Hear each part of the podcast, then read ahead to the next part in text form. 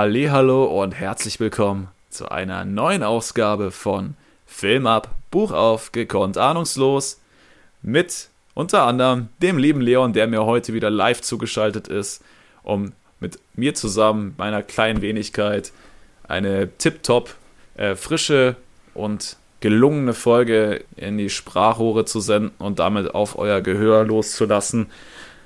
Leon, wie heiß bist du aufs große Goldfinger-Finale, unser, unser zweites Goldfinger-Finale nach dem Film natürlich? Ja, absolut. Entflammbar bist du. Das, also habe ich schon drauf hingefiebert. Es war ja schon ein bisschen undankbar letztes Mal der Cut.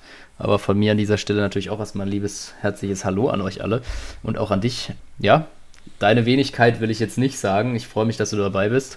Es ist eher meine Wenigkeit, würde ich mal sagen, um hier mal uns beide gleich bescheiden dastehen zu lassen. Ja, ich habe Bock und bin mal gespannt, ob das wieder wie immer die gute Idee ist, unsere wirren Gedanken auf euer Zuhörer gehört loszulassen. Aber ja, bisher sind uns ja der ein oder andere treu geblieben. Deshalb glaube ich, ganz furchtbar ist es vielleicht nicht. Aber ich hoffe es, sagen wir es mal so. Ja, bestimmt. Also ich denke, wir bringen das Ding heute solide, solide in den Hafen rein. Ihr könnt euch auf einiges gefasst machen. Kapitel heute ein bisschen rar, sind nur drei noch übrig ja. für das Grand Final. Aber wir haben ja unser altbewährtes Ranking wieder in der Pipeline und ihr dürft euch da auf die Nacktzahlen freuen und damit auch natürlich wie immer die Frage, empfehlen wir euch das Buch oder bleibt besser beim Film? Ich ja. glaube, so spannend wie heute war es bis jetzt noch nicht. Aber mhm. wir hatten ja auch nur zwei Bücher davor. Also auch die, wieder wahr. die Auswahl ist noch nicht allzu groß. Aber genau, heute quasi endet Goldfinger und wir starten dann in der, also in der nächsten Folge in zwei Wochen schon mit dem nächsten Akt. Aber dazu natürlich am Ende mehr. Nice. Gut. Sehr, gut. Sehr schöne Einleitung mal, by the way. Hier wollte ich auch einfach nochmal zum Abschluss dieses Buches ein kleines Lob rüberschicken, du ja, es geht halt echt voran. Also klar, wir haben uns da jetzt in diese Bond-Sache ganz schön rein verrannt, würde ich mal sagen. Aber wir haben ordentlich Filme abgearbeitet schon. Also ja, wir haben da schon die ganze, ganze Connery-Ära durch, inklusive halt Lazenby mit seinem Kurzauftritt und haben jetzt quasi nach dieser Episode heute drei Bücher besprochen in etlichen Ausgaben. Klar, es sind dann ist noch eine ganze Menge, aber wir bleiben weiter am Ball und liefern euch regelmäßig gerade aktuell bondlastigen Content. Aber das muss ja nicht für immer so sein. Äh, gerade jetzt ist es aber einfach unser Fokuspunkt und den ziehen wir natürlich durch, weil was wir anfassen, das wird auch zu Ende gebracht. Ah ja, natürlich. Ich glaube, es will ja dann auch jeder wissen, wie es weitergeht. Es wäre ja komisch, wenn wir mittendrin abbrechen. So, ich glaube, ein bisschen undankbar für alle, die uns da gerne zuhören und dann auf einmal im Regen stehen äh, und selber. Ich kenne ja auch noch nicht alle, wie ich ja schon öfter betont habe, von den Filmen, von den Büchern oder so nicht. Das heißt, für mich wäre es dann auch eine kleine Enttäuschung, wenn wir mittendrin unterbrechen würden. Deshalb wäre ich dir dankbar, wenn du dabei bleibst. Kriegen wir hin. Kriegen wir hin, mein Lieber. Sehr schön. Gut. Und jetzt wäre ich dir sehr dankbar, wenn du die ZuhörerInnen und mich mal wieder in unseren, unseren Roman mit reinziehst und uns erzählst, ja, wo, wo, was ist denn hier gerade der Tenor? Worum ja, geht's? Ja, mache ich und auf jeden Fall. Was können wir erwarten? Klar, gerne ja, wir sind mittlerweile in Amerika. Ich glaube, an der Stelle können wir anfangen. Da müsstet ihr alle soweit dabei sein. Dorthin wurde Goldfinger, äh, wurde Bond von Goldfinger verschleppt, sage ich mal im Gelinde gesagt. Äh, Vorausgang war ja eben diese wilde Verfolgungsjagd quer durch Frankreich und die Schweiz, um Goldfinger eigentlich als unrechtschaffenen Goldschmuggler zu entlarven. Aber das bessere Ende ist ja bekanntlich für Goldfinger geblieben, der eben Bond und seine weibliche Begleitung, Namen Masterton, und das ist natürlich nicht die gute Jill, sondern die Tilly. Ja, die hat er irgendwo unterwegs aufgegabelt, die auch die Absicht hatte, äh, Goldfinger zu schnappen. Und beide zusammen sind jetzt in den Fängen von Goldfinger auf dem Weg in die USA gewesen und wurden da quasi kurzerhand zu seinem Eigentum gemacht. Als arbeitende Bevölkerung sollten sie an seinem großen Coup teilhaben, der unter anderem mit den amerikanischen, verschiedenen amerikanischen Gangsterbossen durch äh, geführt werden sollte. Und der Coup war natürlich nichts Geringeres, als mal schnell Fort Knox einzunehmen und sich zum reichsten Mann der Welt quasi zu machen. Genau, und der Plan, den er dafür ausgearbeitet hat, das ist ja das Schlimme, ist durchaus brillant gewesen, zum Leidwesen aller, die vor Ort rund um Fort Knox wohnen. Und ja, durch eine Wasserverseuchung hat er da das Ziel gehabt, sich eben Zutritt zu Fort Knox zu verschaffen. Und momentan befinden wir uns gerade mit dem Zug auf dem Weg dorthin äh, in dieses Gebiet und ja, getarnt natürlich als erste Hilfe Konvoi und schauen mal, wie oder auf welche Art und Weise sie sich das Gold zu eigen machen können. Sehr schön. Genau. Operation Grand Slam. Äh, genau, Grand Slam wichtiger Punkt, ja. Läuft gerade an. Bei dir war es, glaube ich, nicht so betitelt. Bei dir hatte die Operation ja. keinen direkten Namen. Auch schon wieder wild war, ja. Hattest, da haben sie auch wieder gespart, aber genau. Ihr wisst es aus dem Film, bei mir in der Literatur stand es so drin. Operation Grand Slam läuft an. Gut, drei Kapitel heute an der Zahl. Zwei darfst du präsentieren. Eins, wer rechnen kann, weiß es natürlich, darf ich präsentieren. Und wir gehen rein mit Kapitel 21, der reichste Mann der Geschichte. Wir sitzen im Zug und der fährt nicht nach nirgendwo, sondern nach Fort Knox. Und da kannst du jetzt gerne einsteigen. Ja, absolut. Und da steige ich natürlich wie immer mit unserem kleinen Teaser, wie auch immer, äh, ein. Ab jetzt heißt es festhalten. Die Spannung steigt. Nur gut, dass Bond nochmal die obligatorische Pipi-Pause in Anspruch genommen hat, bevor auch noch im Zuginneren ein kleines Unglück passiert. Vor dem Fenster jedenfalls bietet sich bereits ein Anblick der Apokalypse. Wer gehofft hatte, dass dem Sturm auf Fort Knox noch etwas entgegengesetzt werden würde, wird hier eines Besseren belehrt. Dem Spaziergang durchs Gold steht also nichts mehr entgegen. Endlich hat Goldfinger es geschafft und durch seinen zukünftigen Reichtum damit die ganze Welt am Haken. Doch das ist in diesem Kapitel nicht das Einzige, äh, was einen Haken an der Geschichte hat. Soweit. Ähm, mal schauen, was der Haken sonst noch so sein könnte. Genau, ähm, unser guter Goldfinger und seine Gangstertruppe sind mittlerweile auf dem Weg äh, und erreichen im morgengrauen Louisville. Das ist kurz vor Fort Knox und werden dort auch schon herzlichst erwartet vom Fahrdienstleiter, der mal kurz wissen will, so wer sich da denn nähert und ja, gibt dann natürlich auch grünes Licht. Goldfinger hat sich kurz ausgetauscht, ist seit neuestem unser guter Herr Professor und spielt natürlich seine Rolle perfekt weiter.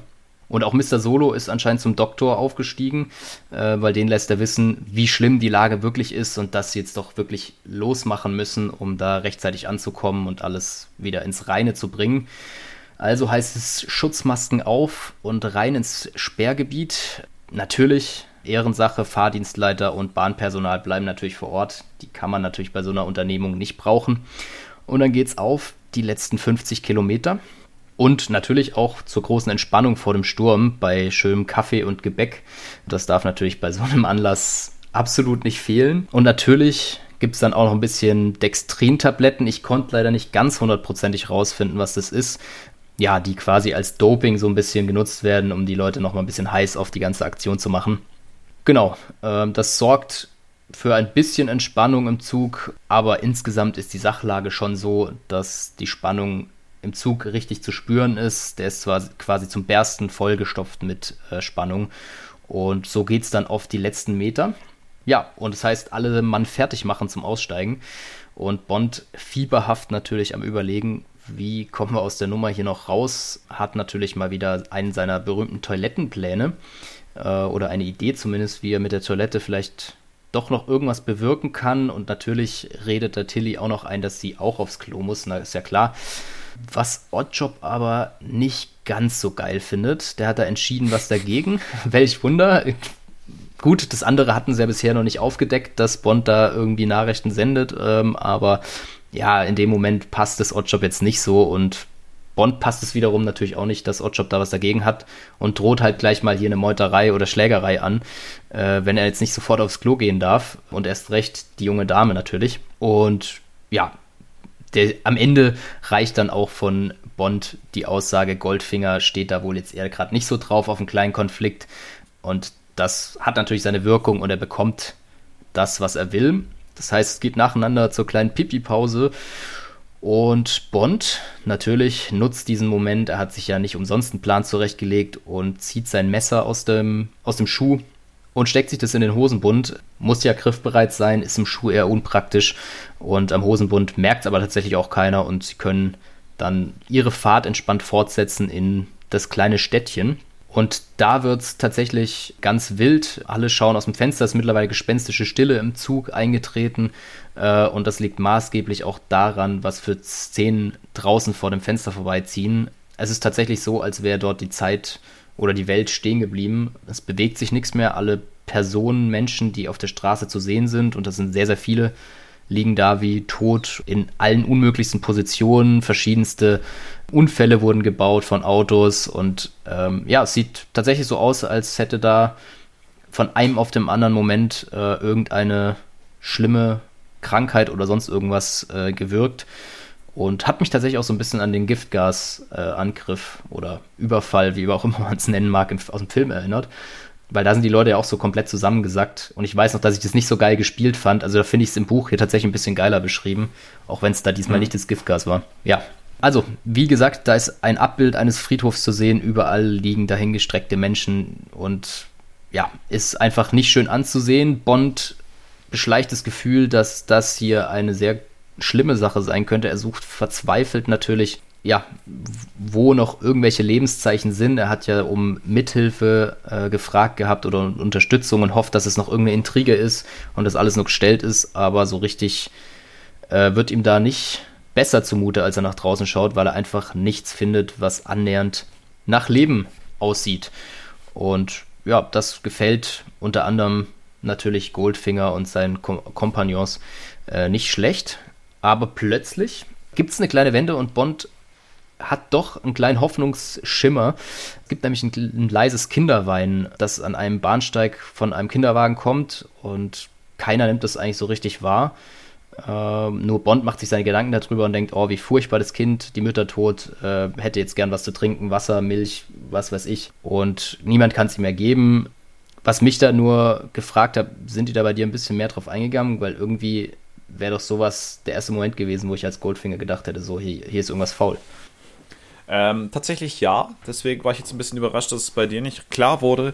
Also James hat dieses Babywein wahrgenommen und gedacht, okay, äh, vielleicht ist es doch gespielt und dann aber realisiert, ja, Quatsch, Babys trinken in der Regel kein mhm. Wasser, die trinken Milch mhm. und in der Milch war ja nichts. Ja. Dementsprechend ist das Kind halt nicht betroffen von dieser Seuche und damit halt noch am Leben. Und da waren dann auch einmal James seine, seine Gedanken wieder oder seine Hoffnung zerschlagen und diese Dystopie, die einfach vorherrscht, diese ganze Atmosphäre hat ihn dann wieder überwältigt und gedacht, ah fuck.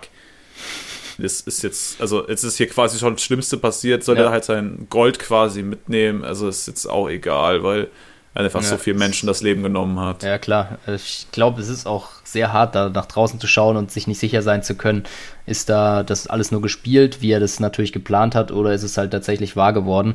Weil es wird nach wie vor natürlich nicht weiter klar. Ähm, wie du gesagt hast, natürlich ein absoluter Punkt zu sagen, die Kinder sind davon dann nicht betroffen, wenn sie vielleicht noch kein Wasser getrunken haben. Ja. Was mich nur gewundert hat, dass er auch Goldfinger so entweder nicht mitgekriegt hat oder halt so gar nichts ja, im ersten Moment vielleicht komisch reagiert.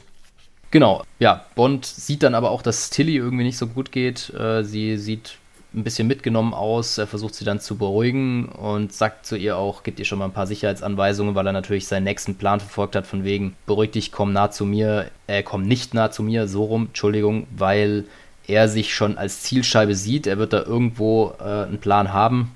Und ja, äh, kann sie ja auch eh nicht wirklich leiden. Das heißt, es wird kein Problem für sie sein, wenn sie nicht bei ihm sein muss, hat er sich dann gedacht. Er wollte sie dann nur schon mal vorwarnen. Und sie hat eh den Plan, sich lieber an Pussy halten zu wollen, weil das ah, der sicherste Ort ist. Ich weiß nicht, wie sie zu der Annahme kommt, aber das teilt sie Bond so mit. Ja, und dann sind sie auch schon dort, oder was heißt schon, es war ja durchaus eine lange Fahrt.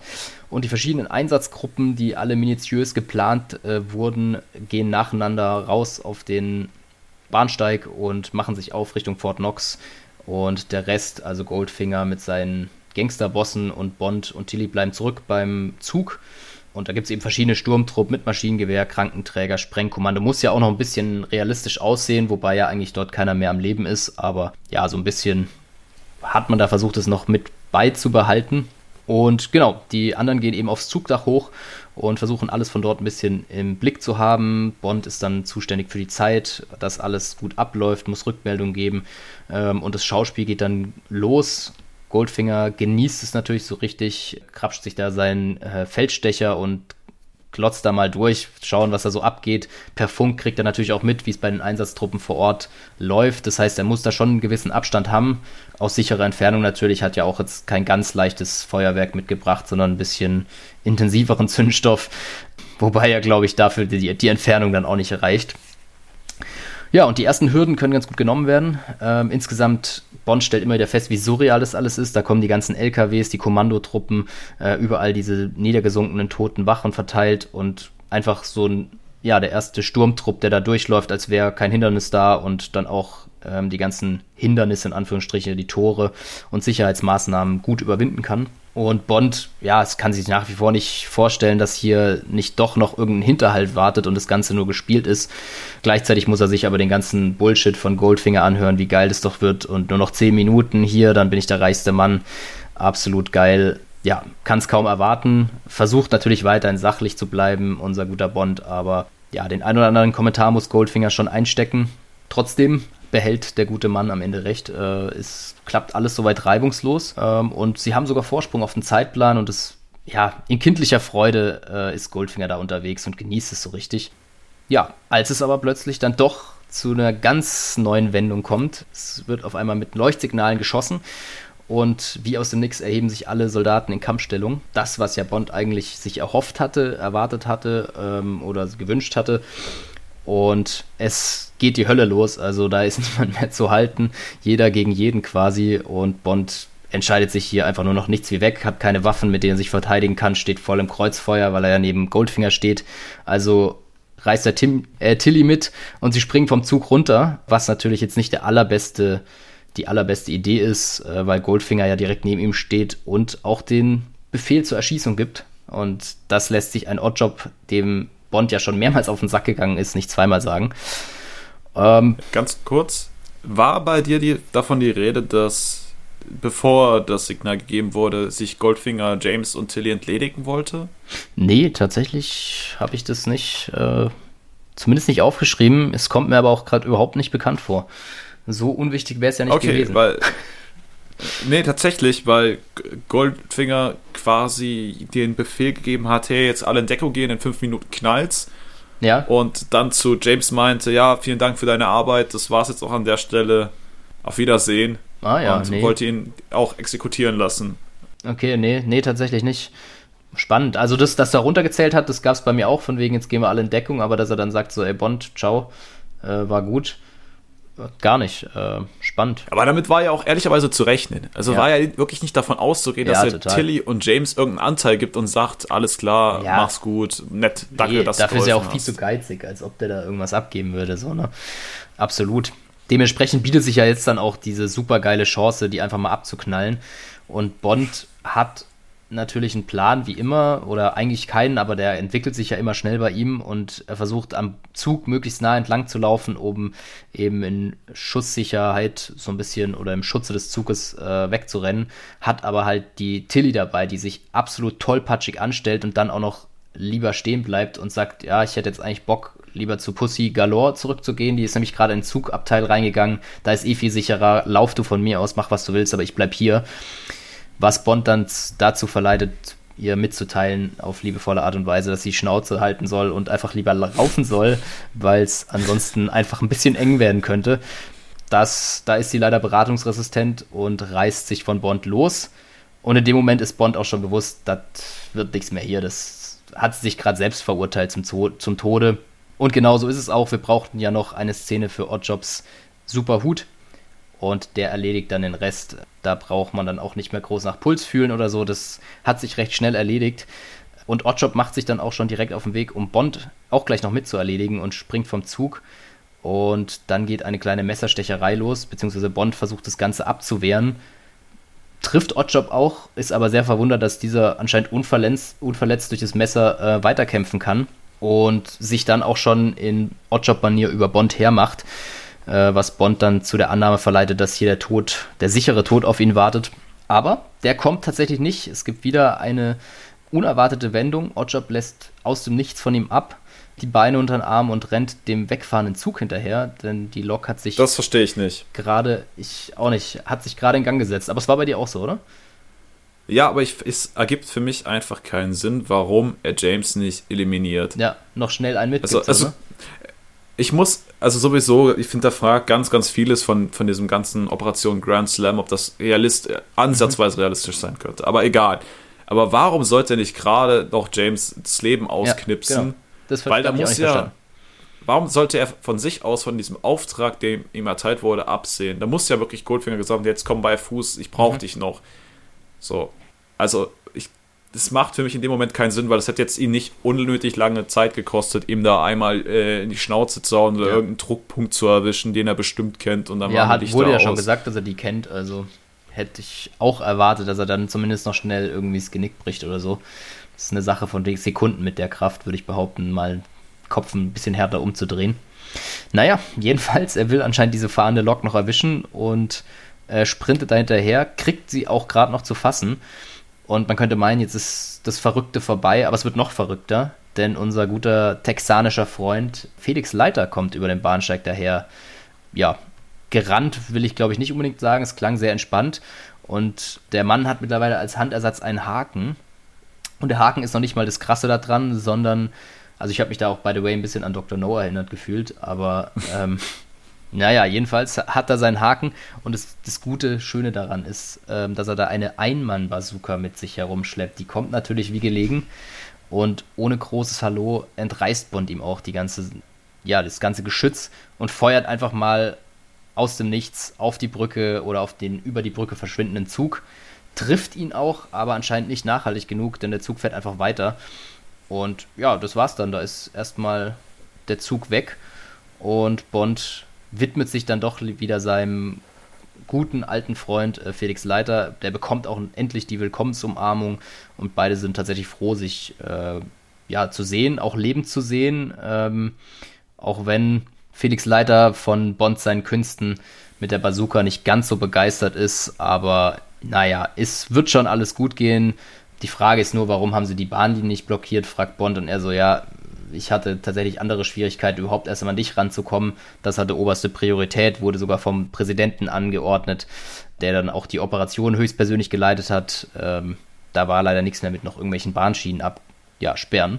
Das war eben Felix Leiters Auftrag. Ähm, Bond ist froh, dass er ihm einmal mehr das Leben gerettet hat. Das ist wohl auch nicht das erste Mal gewesen, da ist er schon immer gut drin gewesen. Er muss dann auch sagen, dass seine Begleitung äh, hat es leider erwischt. Also da ist tatsächlich nichts mehr aus Tilly zu holen. Ähm, der Hut hat da seine Aufgabe sehr gut erfüllt von Oddjob. Der ist nicht umsonst gefürchtet.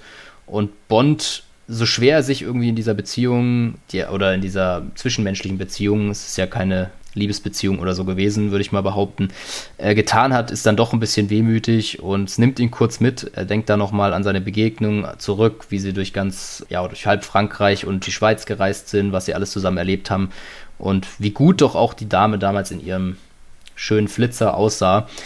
Ähm, genau, und damit schließt das Kapitel bei mir und du darfst gerne mit, bei mir ist Kapitel 8, bei dir 22 wahrscheinlich. Exakt. Äh, ich, langsam habe ich es drin, kurz vor Buchende. Quasi. Darfst du uns gerne mit dem nächsten Kapitel abholen. Außer du hast noch Anmerkungen zum vorigen, aber ich glaube. Ja, eher eine Frage an dich persönlich, ja? äh, beziehungsweise an deine, deine Meinungshaltung bezüglich der Operation Grand Slam. Wie realistisch schätzt du denn ein, dass das Militär beziehungsweise der Präsident wirklich so eine Aufgabe verteilt, in Anführungsstrichen zu sagen, hey, wir spielen jetzt alle mal den Tod vor und ja. versuchen damit den Feind in eine Falle zu locken, um ihn dann zu übermannen. Ist, Mit Zivilisten und allem Pipapo. Genau, ist irgendwo natürlich brillant, wenn es so funktionieren würde. Ich bin halt auch davon überzeugt, dass sowas mit so vielen Akteuren, die da wichtig sind, wahrscheinlich erst nicht so genau geplant werden könnte, dass es so aufgeht, weil es ja doch ein großes Gebiet war. Die sind ja auch ewig im Zug durchgefahren, da musstest du ja auch schon das alles stellen so ähm, und ja faken sozusagen. Und ich glaube auch nicht, dass sich ein Präsidenten für einen einzelnen, naja, es ist falsch, einen einzelnen stimmt ja nicht, aber für so eine Aktion dazu hinreißen lassen würde, so ein riskantes Unternehmen zu durchzuführen, weil das kann ja auch super einfach schief gehen. Es zuckt nur einer und schon denken alle so, ja, da ist irgendwas faul. Und dann gibt es einen riesen Massaker so. Also, ja. Oder siehst du das da irgendwie anders? Ja, nee, meine, meine Meinung kam ja da, durch die Fragestellung wahrscheinlich schon sehr deutlich hervor. Auch wieder. Also, wahr. ich habe das im Film schon ziemlich albern empfunden, ja. weil das Risiko einfach super hoch ist, dass es halt aufliegt. So, ja. wenn es halt aufliegt, du bist eher im ersten Moment einfach schutzlos, weil du am Boden liegst und da irgendwas memst. Und wenn das dann mhm. irgendeinem auffällt, der einfach mal aus ja. Lust dann auf eine Leiche, vermeintliche Leiche schießt, Ja. So, dann hast du, also dann opferst du etliche Leben. Oder setzt zumindest leichtfertig aufs Spiel, so, ne? Ja. Ja, genau. Und du hast ja quasi, ich, ich verstehe immer noch nicht, warum das überhaupt gemacht wurde, warum man nicht die einfach vorher stoppen lassen hat, weil Ja. halt bekannt war, welche Route sie nehmen mit dem Zug. Ja. Ob man da gesagt hat, man möchte Tilly und James schonen. Äh, Ja, aber dann- Leben, das Leben retten. Dann wäre es ja wieder das, aber mit einem Einzelnen so, ne? Ja. Ja. Warum ist denn deren Leben mehr wert als das von Ja. Tausenden? So, also Ja. das stelle ich mal stark in Frage in dem Moment. Kann jetzt auch was Wesentliches übersehen, gerade, dass es irgendwie Mhm. um irgendwelche Fluchtwege ging oder ähnliches. Aber trotzdem, was für mich dem ganz die Krone aussetzt, dass da halt auch ganz viele, im Film war es, glaube ich, nicht so, aber hier wurde es ja explizit erwähnt, Zivilisten in der Gegend rumstanden, da Babys am Mhm. Ja. Bahnhof waren, da wo dann Das später die Schießerei angefangen hat. Lässt du Kinder.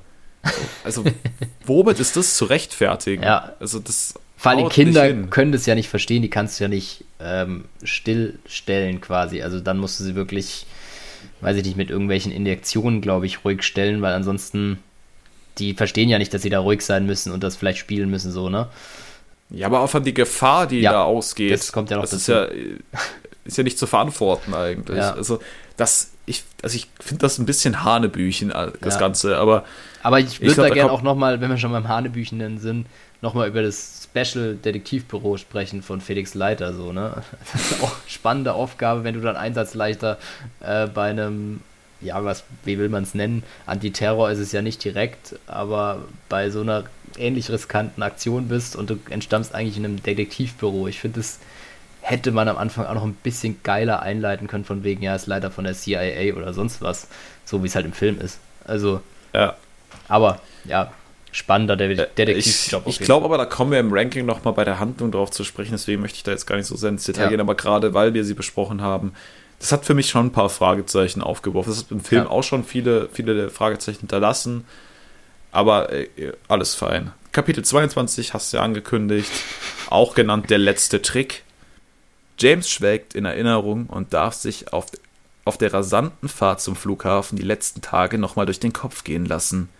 Ende gut, alles gut. Unser britischer Spion sieht das Ganze etwas anders und muss dennoch Abschied von den USA nehmen. Doch unverhofft kommt oft. Und James bekommt unerwartet einen Privatflug geradewegs ins Verderben. Aber hey, immerhin gibt es ein großes Wiedersehen mit dem ein oder anderen Weggefährten. Alle guten Dinge sind vier oder so. Wir sind in der Zeit vorangeschritten, nämlich ungefähr zwei Tage später befinden uns im Auto von Felix Leiter, der James jetzt zum Flughafen bringen möchte. Und Felix hat einen ähnlich rasanten Fahrstil wie James. Das kann man schon mal vorwegnehmen. Äh, sie sitzen da in einem Study-Leg. Habe Ja. ich noch nie gehört. Ich weiß auch nicht, ob sie, ob sie Hat mir auch ob das gesagt. der Cousin vom Cadillac ist. ähm, also auf jeden Fall ein, ein amerikanisches Modell und naja, Felix geht es darum, irgendwie James davon überzeugen, hey, wir können auch geile Autos machen. Ja, er zieht da auch den sämtlichen Ärger von allen anderen Leuten auf der Autobahn auf sich, ähnlich wie James, also im Herzen vereint, um quasi bei James zu punkten. Und James in, diskreditiert das Auto in einer Tour und sagt, ja komm, ey, kauf dir doch mal was Vernünftiges. Die Beschleunigung ist ja eine Katastrophe. Das triggert natürlich Leiter, der da noch mehr draufdrückt, noch riskanter Mhm. fährt, das Ding auf 150 hochballert, um noch über eine äh, ja, fast rote Ampel zu schießen. Und James sagt, ja, hier, komm, ey, bei deinem Fahrstil ist auch ein Rolls-Royce Silver Ghost von Interesse. Ah ja, lustig. Ja. Äh, Goldfingers müsste ja bald verfügbar sein, den kannst du dann bestimmt haben. Und das fand ich so traurig. Und dass das die Brücke ist quasi, um für uns als Leser aufzumachen, ah ja, Goldfinger, den gibt es ja auch noch. Ja. Was ist denn da eigentlich Stand der Dinge? Also das fand ich unmöglich. äh, ja, da fragte ihn allen Ernstes, ist der immer noch auf der Flucht? Ja, was, Was hast du denn was hat gedacht? James so? die letzten zwei Tage gemacht? So, war dem das egal? Hat er ge- gechillt? Hat er, weiß ich nicht, daheim angerufen? Vielleicht hat er auch wieder er einen zu viel über den Durst getrunken und hat einfach die Hälfte nicht mitgekriegt, so im Rausch. So, du, du rammelst dem Kerl durch ganz Europa hinterher. So, dich beschäftigt das die letzten, was weiß ich, Wochen. Und jetzt auf einmal, ah ja, stimmt, da war ja noch der, der, der Dicke da, der vom Golfen. Was ist denn, was ist denn mit dem eigentlich? Sitzt der jetzt irgendwo in Bali oder ist der in Korea? Was ist denn mit dem? Ja, hey, top, top Mann, dieser Bond. Top. Ja. Ganz großes Kino. ja, sagt Leiter, ach, schwieriges Thema, James. Ja, wir haben es ja jetzt so lange unter den Tisch fallen lassen. Der gute Edgar Hoover, habe ich erstmal recherchiert, ist der Chef des FBI gewesen zu der ah, Zeit ja. anscheinend. Äh, ist sowieso schon angepisst des Todes, weil James einfach gehen durfte aus seinem Verhör. Dem wurde er erstmal eine Mittäterschaft unterstellt anscheinend. Aber M konnte das Ganze, konnte das Ganze mal wieder regeln. Und schon wieder spannend, also da war ich, bin ich auch schon wieder raus. So die Mittäterschaft kam bei mir auch gar nicht zum Tragen, aber Hoover, den gab es wenigstens noch. Okay, okay, ist jetzt auch nichts Wildes, wie gesagt. Und Obendrauf ist dann der Goldfinger auch noch getürmt und Oddjob und fünf Gangsterbosse. Also das ist eine ganz miese Quote für den Aufriss, den sie da veranstaltet haben. Schon ein bisschen, ne? Dass da jeder nochmal einen Schauspielkurs machen durfte, einmal zum darstellenden, zur darstellenden Spiel-AG äh, in der, in der Highschool gehen durfte, um da die große Pantomime zu mimen. Ja, ist ein bisschen traurig. So, sie sind weder auf diesem ominösen Schiff gefunden worden, noch irgendwie über eine Grenze gekommen, weil die wurden erst recht gecheckt und die Lok hat Goldie irgendwie manipuliert, dass die kontinuierlich mit 50 km weiterläuft und sie dann irgendwo einfach von, ja nicht von Bord, aber ne, im übertragenen Sinne von Bord gesprungen sind. Mhm. Und ja, Leiter vermutet, sie hocken jetzt auf Kuba.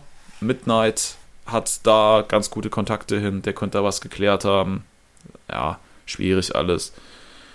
Ja, Schon dann sehr leicht die Spur verloren dafür, dass man sie quasi in der Hand hatte und alles genau wusste. Ja, ja. Da frage ja. ich mich dann auch, Bond war ja da vielleicht dann diesmal nicht in der führenden Position, aber da frage ich mich, was die anderen Leute da vor Ort gemacht haben, die äh, mit dieser Mission beauftragt wurden. Planerisch jetzt nicht das allergrößte ähm, Know-how, würde ich behaupten. Es, es ist echt unterirdisch.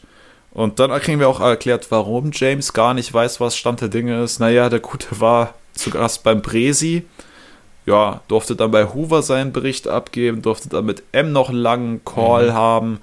Er hat ja gar keine Zeit gehabt, sich mit der aktuellen Lage auseinanderzusetzen. Der war ja nur am Hasseln. Mhm. Ja. Schon hart. Und nachdem, dann geht es halt um dieses Gespräch mit M, weil das so den meisten Nährwert bietet oder bot. Da wurde festgehalten, ja, nach dem Telegramm, was Goldfinger geschickt hatte, von wegen, ja, haha, ich, James, in Anführungsstrichen, mhm. gehe jetzt nach Kanada, bla bla bla war da schon alles klar und die Fabriken von Goldfinger wurden hochgenommen in Europa. Weitere Beweise für den Schmuggel festgestellt in diesen Fabriken. Und äh, Indien wurde über diesen Flieger informiert, der ja jetzt ja. kommt mit den Sitzen aus Gold und ja, können dementsprechend jetzt nun handeln. Das ist alles geklärt. Blöd ist halt immer nur noch, dass 20 Millionen Gold der Bank of England fehlen. Gibt ja auch gerade nichts ja da irgendwie noch in Umlauf ja, nichts zu finden, nichts zu machen. Und selbst wenn die gefunden werden, muss ja auch erstmal der Anspruch geklärt werden. Das ist ja auch nicht so einfach. Die sind ja, wie gesagt, auch nicht geprägt. Kann man nichts machen. Und äh, ja, James kann halt auch vor Ort nichts machen tatsächlich und soll sich jetzt halt nach Hause begeben und die ganze Sache entspannt von Britannien aus aufarbeiten.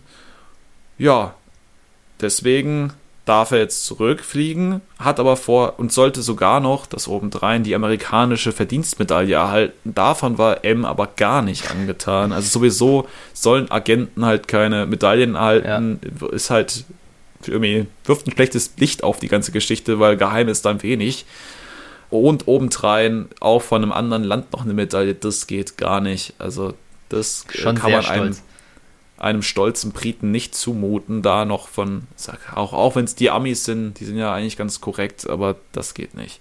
Ja, und hat dann M in, im Namen von James das Ding verweigert. James hat damit gerechnet, ist aber trotzdem irgendwie so ein bisschen geknickt, weil er dachte, oh ja, hätte schon gut in die Vitrine gepasst daheim.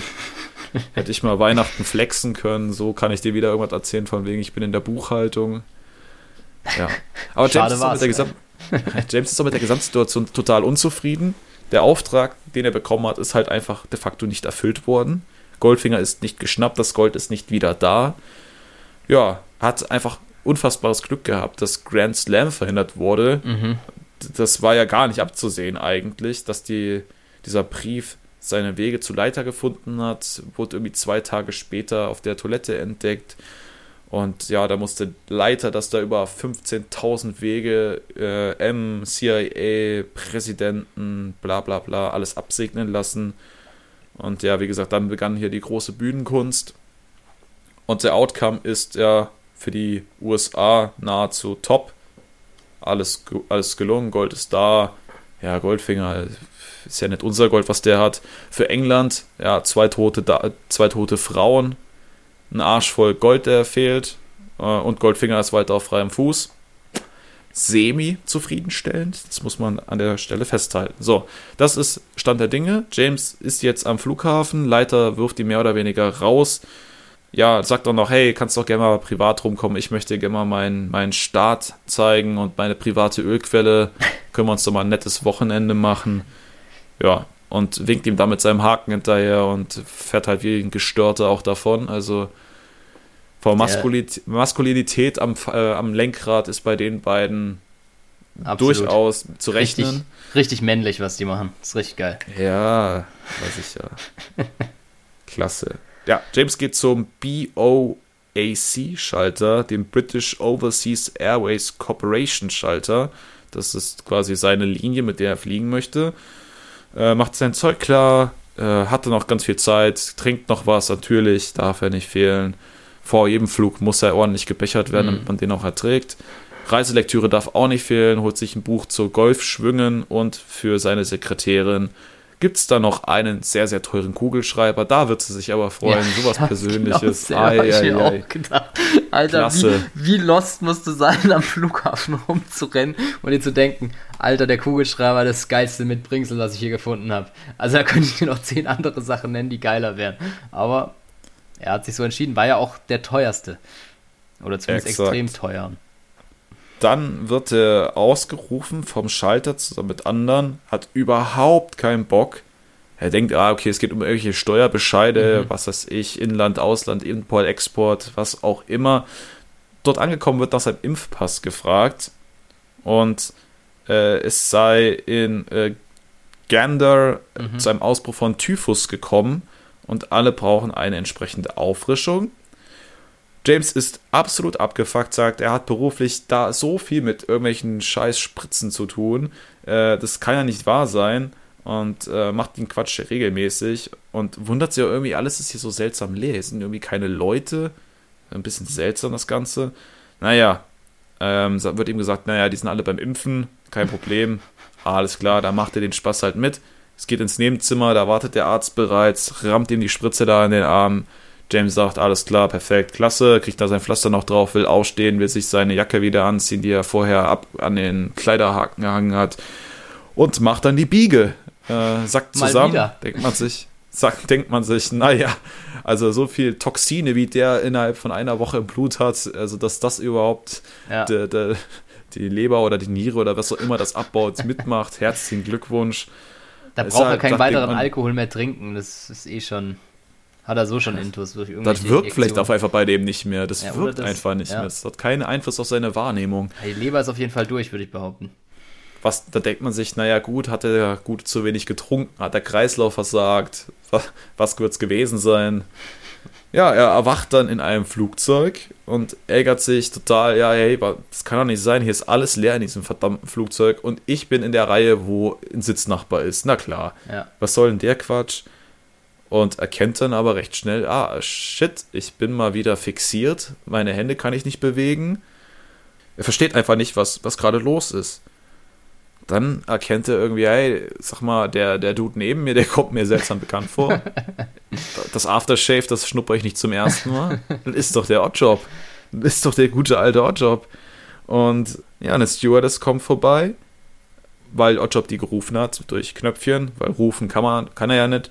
Ja. Und dann kommt Pussy und begrüßt James aufs, Herzlich, aufs Herzlichste. Und der versteht die Welt nicht mehr. oh Wunder. Und die sagt, ey, wir haben ein klasse kulinarisches Angebot äh, heute hier an Bord. Es ist Kaviar und Champagner am Start. Und äh, ja, Onkel Auric kommt auch sofort rum. Der wollte mal mit dir quatschen, weiß Bescheid und macht sich dann wieder von dann. Kurz darauf erscheint eben der gute Goldie in einer schnieken Pilotenuniform. Mhm. Der mhm. kann alles, der Gute. Der ist, der ist Doktor, Professor, Pilot. Hast du nicht gesehen? Der, der macht dir, ja, ja, der macht dir das alles. Das ist der gute Libero, würde man im Fußball sagen, ich sag's dir. Ex, ja. Und ja, Oryx sagt, das Schicksal will wohl, dass wir das Ding jetzt mal hier zu Ende spielen. Äh, Anzahl der Begegnungen, jetzt ist auch mal das Master Dinge voll. Und er sagt auch, hey, es kotzt mich selber an, dass ich dich nicht direkt getötet habe. Also Chancen hatte ich genug. Klar, war mal nützlich eine Zeit lang, aber das Risiko war viel zu hoch. Das hat er die ganze Zeit gewusst. Und will jetzt wissen, wie um Himmels Willen hat James geschafft, den Plan, den Plan, also Grand Slam, zu vereiteln. Wie konnte er den Strich durch die Rechnung machen? Und James sagt, ja, halt, stopp. So nicht, mein Freund. So nicht. Ich will die Fesseln weghaben. Ein Bourbon, ein paar Ziggis und ich will erst ein paar Antworten haben und dann vielleicht antworte ich dir, weil meine Lage ist deutlich beschissener als deine Lage.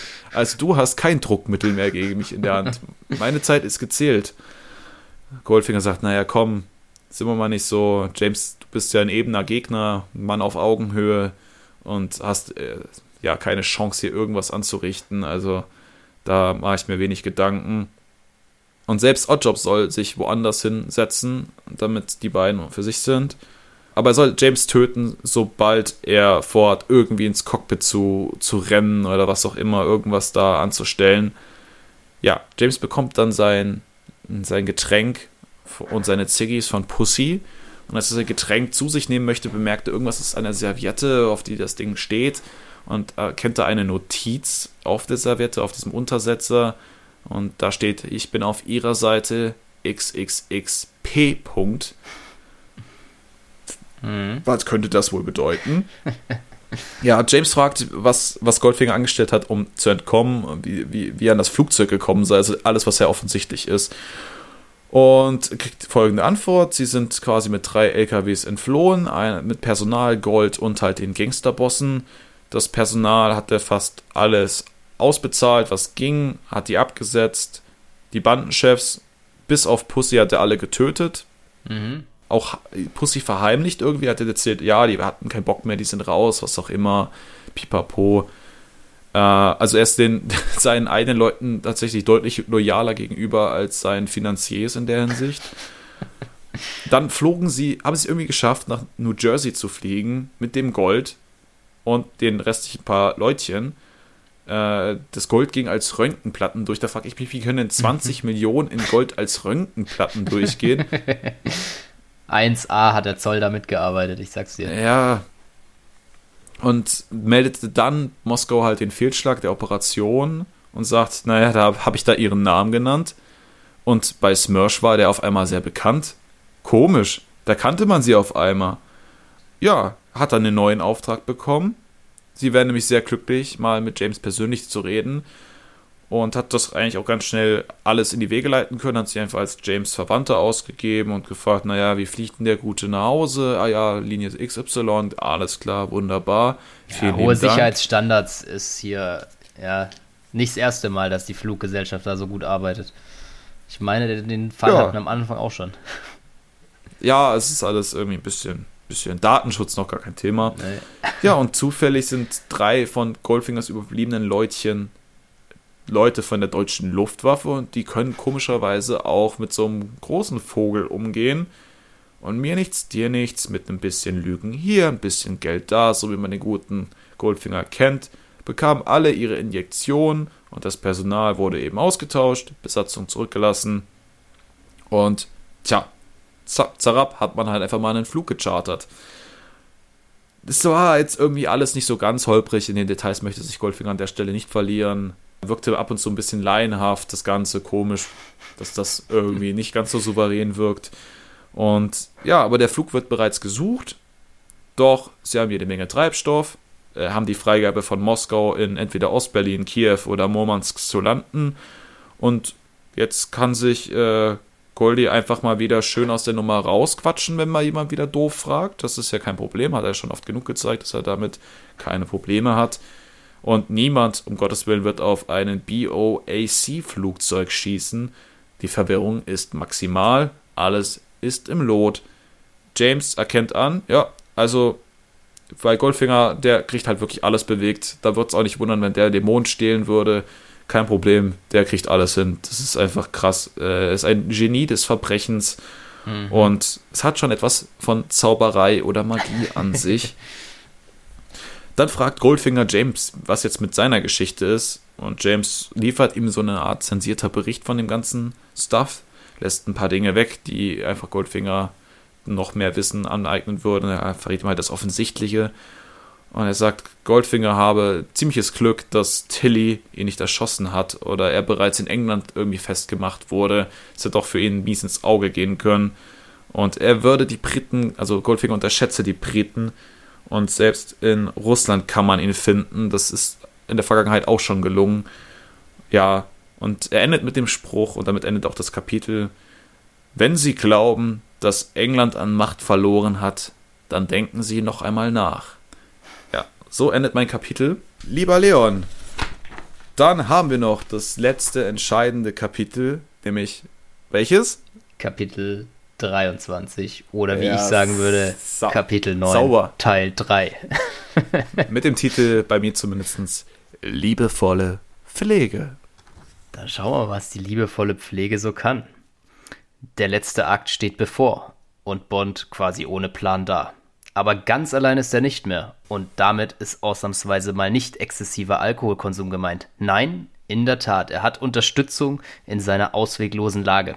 Und ausweglos ist hier auch das Stichwort in der luftigen Höhe. Wieso denn nicht mal fliegen lernen, wenn es fürs Laufen gerade die Wege fehlen? Die Chance ist einmalig und die sollte sich doch wohl wirklich keiner entgehen lassen. Manchmal muss man die Leute auch zum Glück zwingen. Und wer nicht fliegen möchte, der ist eben dann dem Untergang geweiht, ob er will oder nicht. So nämlich. Ähm, schauen wir mal. Genau, wir sind mittlerweile später am Abend.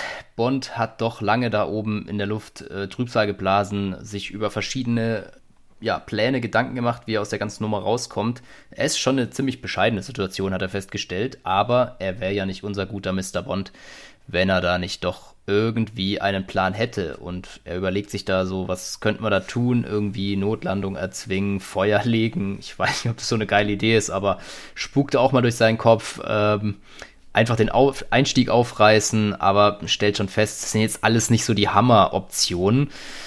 Und ja, dann hat er dann eben seine gute Hilfe, die du ja auch schon angedeutet hattest, mit Pussy noch an seiner Seite, die ihm dann zum Abendessen einen Bleistift in der Serviette liefert, in der Hoffnung, dass er damit irgendwas anfangen kann. Die Nachricht, die wir vorhin gehört haben, war dementsprechend auch von Pussy.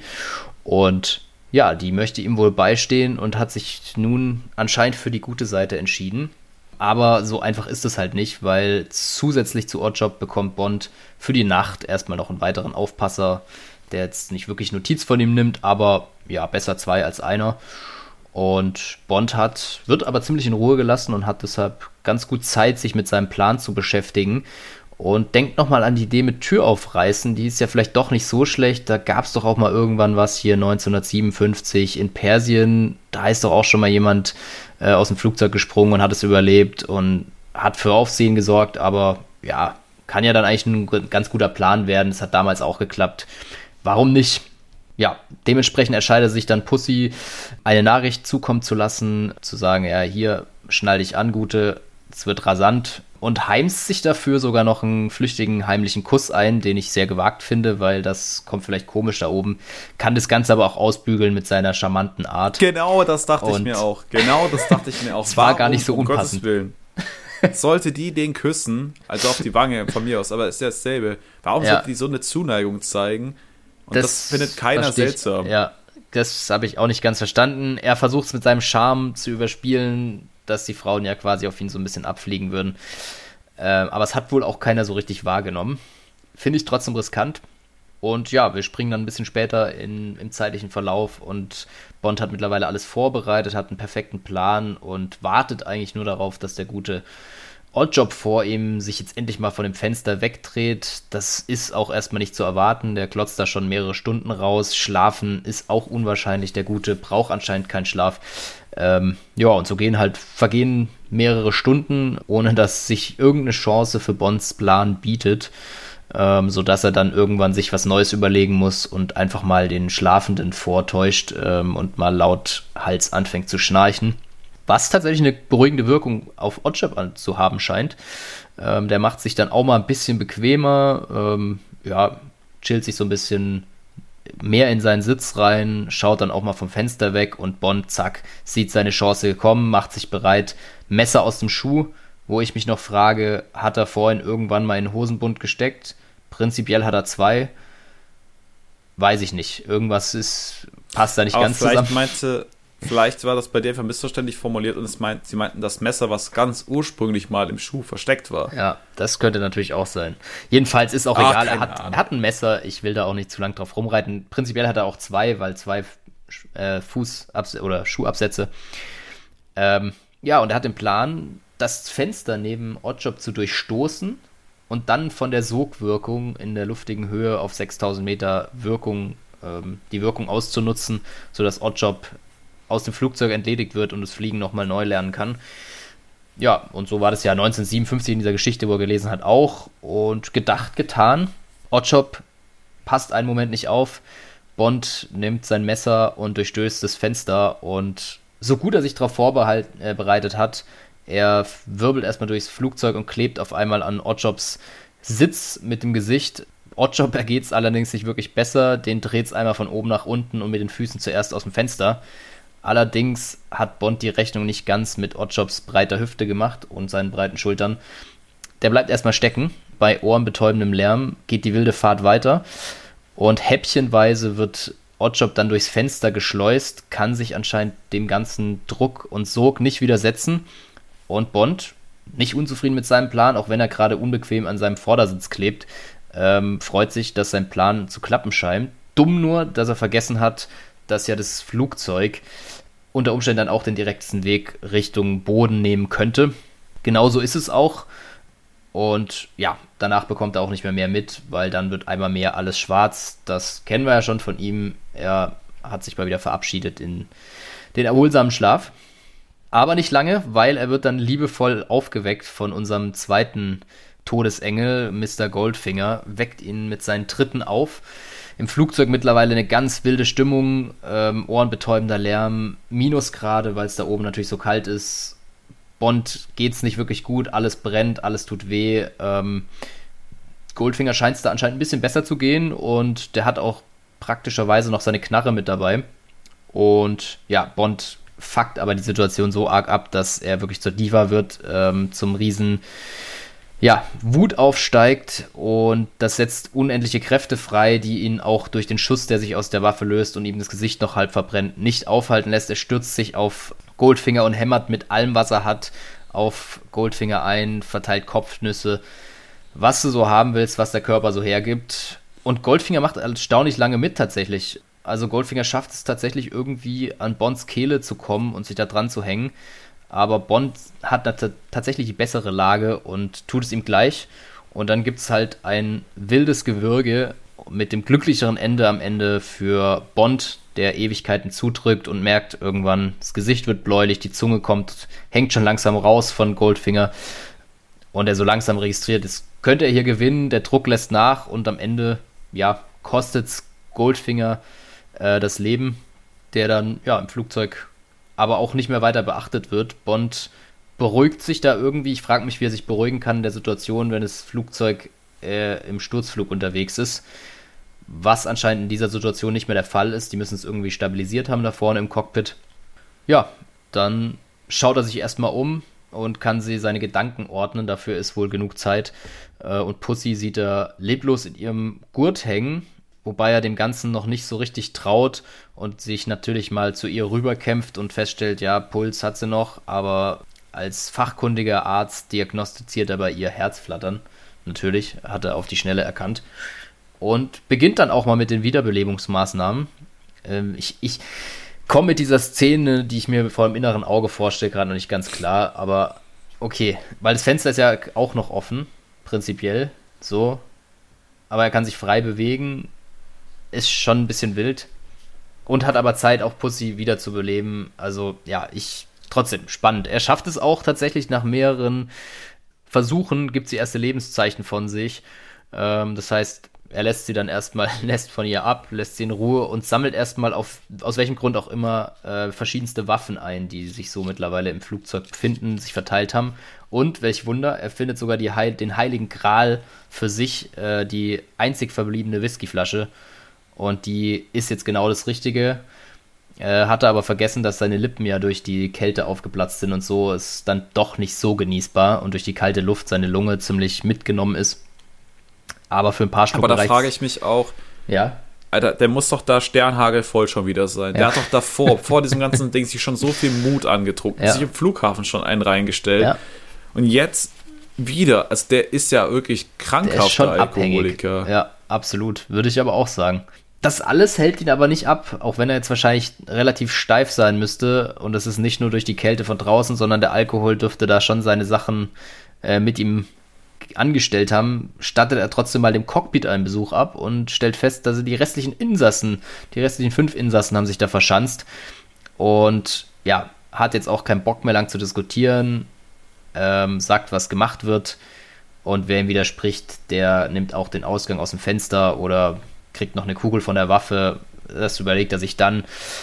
Er will die Flughöhe, Geschwindigkeiten, Ort etc., wo sie alle Flugdaten quasi, die er erhalten kann, wissen und gibt dann vor, sie wollen zur äh, Seestation Charlie, ähm, die mir nicht so richtig ein Begriff war, äh, handelt sich aber um ein ähm, um eine ja, Seestation, ich glaube auf dem englischen Kontinent. Genau, und da will er hin und will eben Kontakt zu denen aufbauen und kurz vor der Bucht, äh, wo sich die Station befindet, dann auch notwassern, um dann gerettet zu werden. Das Ganze geht dann in einem wilden Hin und Her von ähm, Funkkontakt ähm, durcheinander, bis sie sich dann doch mal geeinigt haben, wie sie es machen.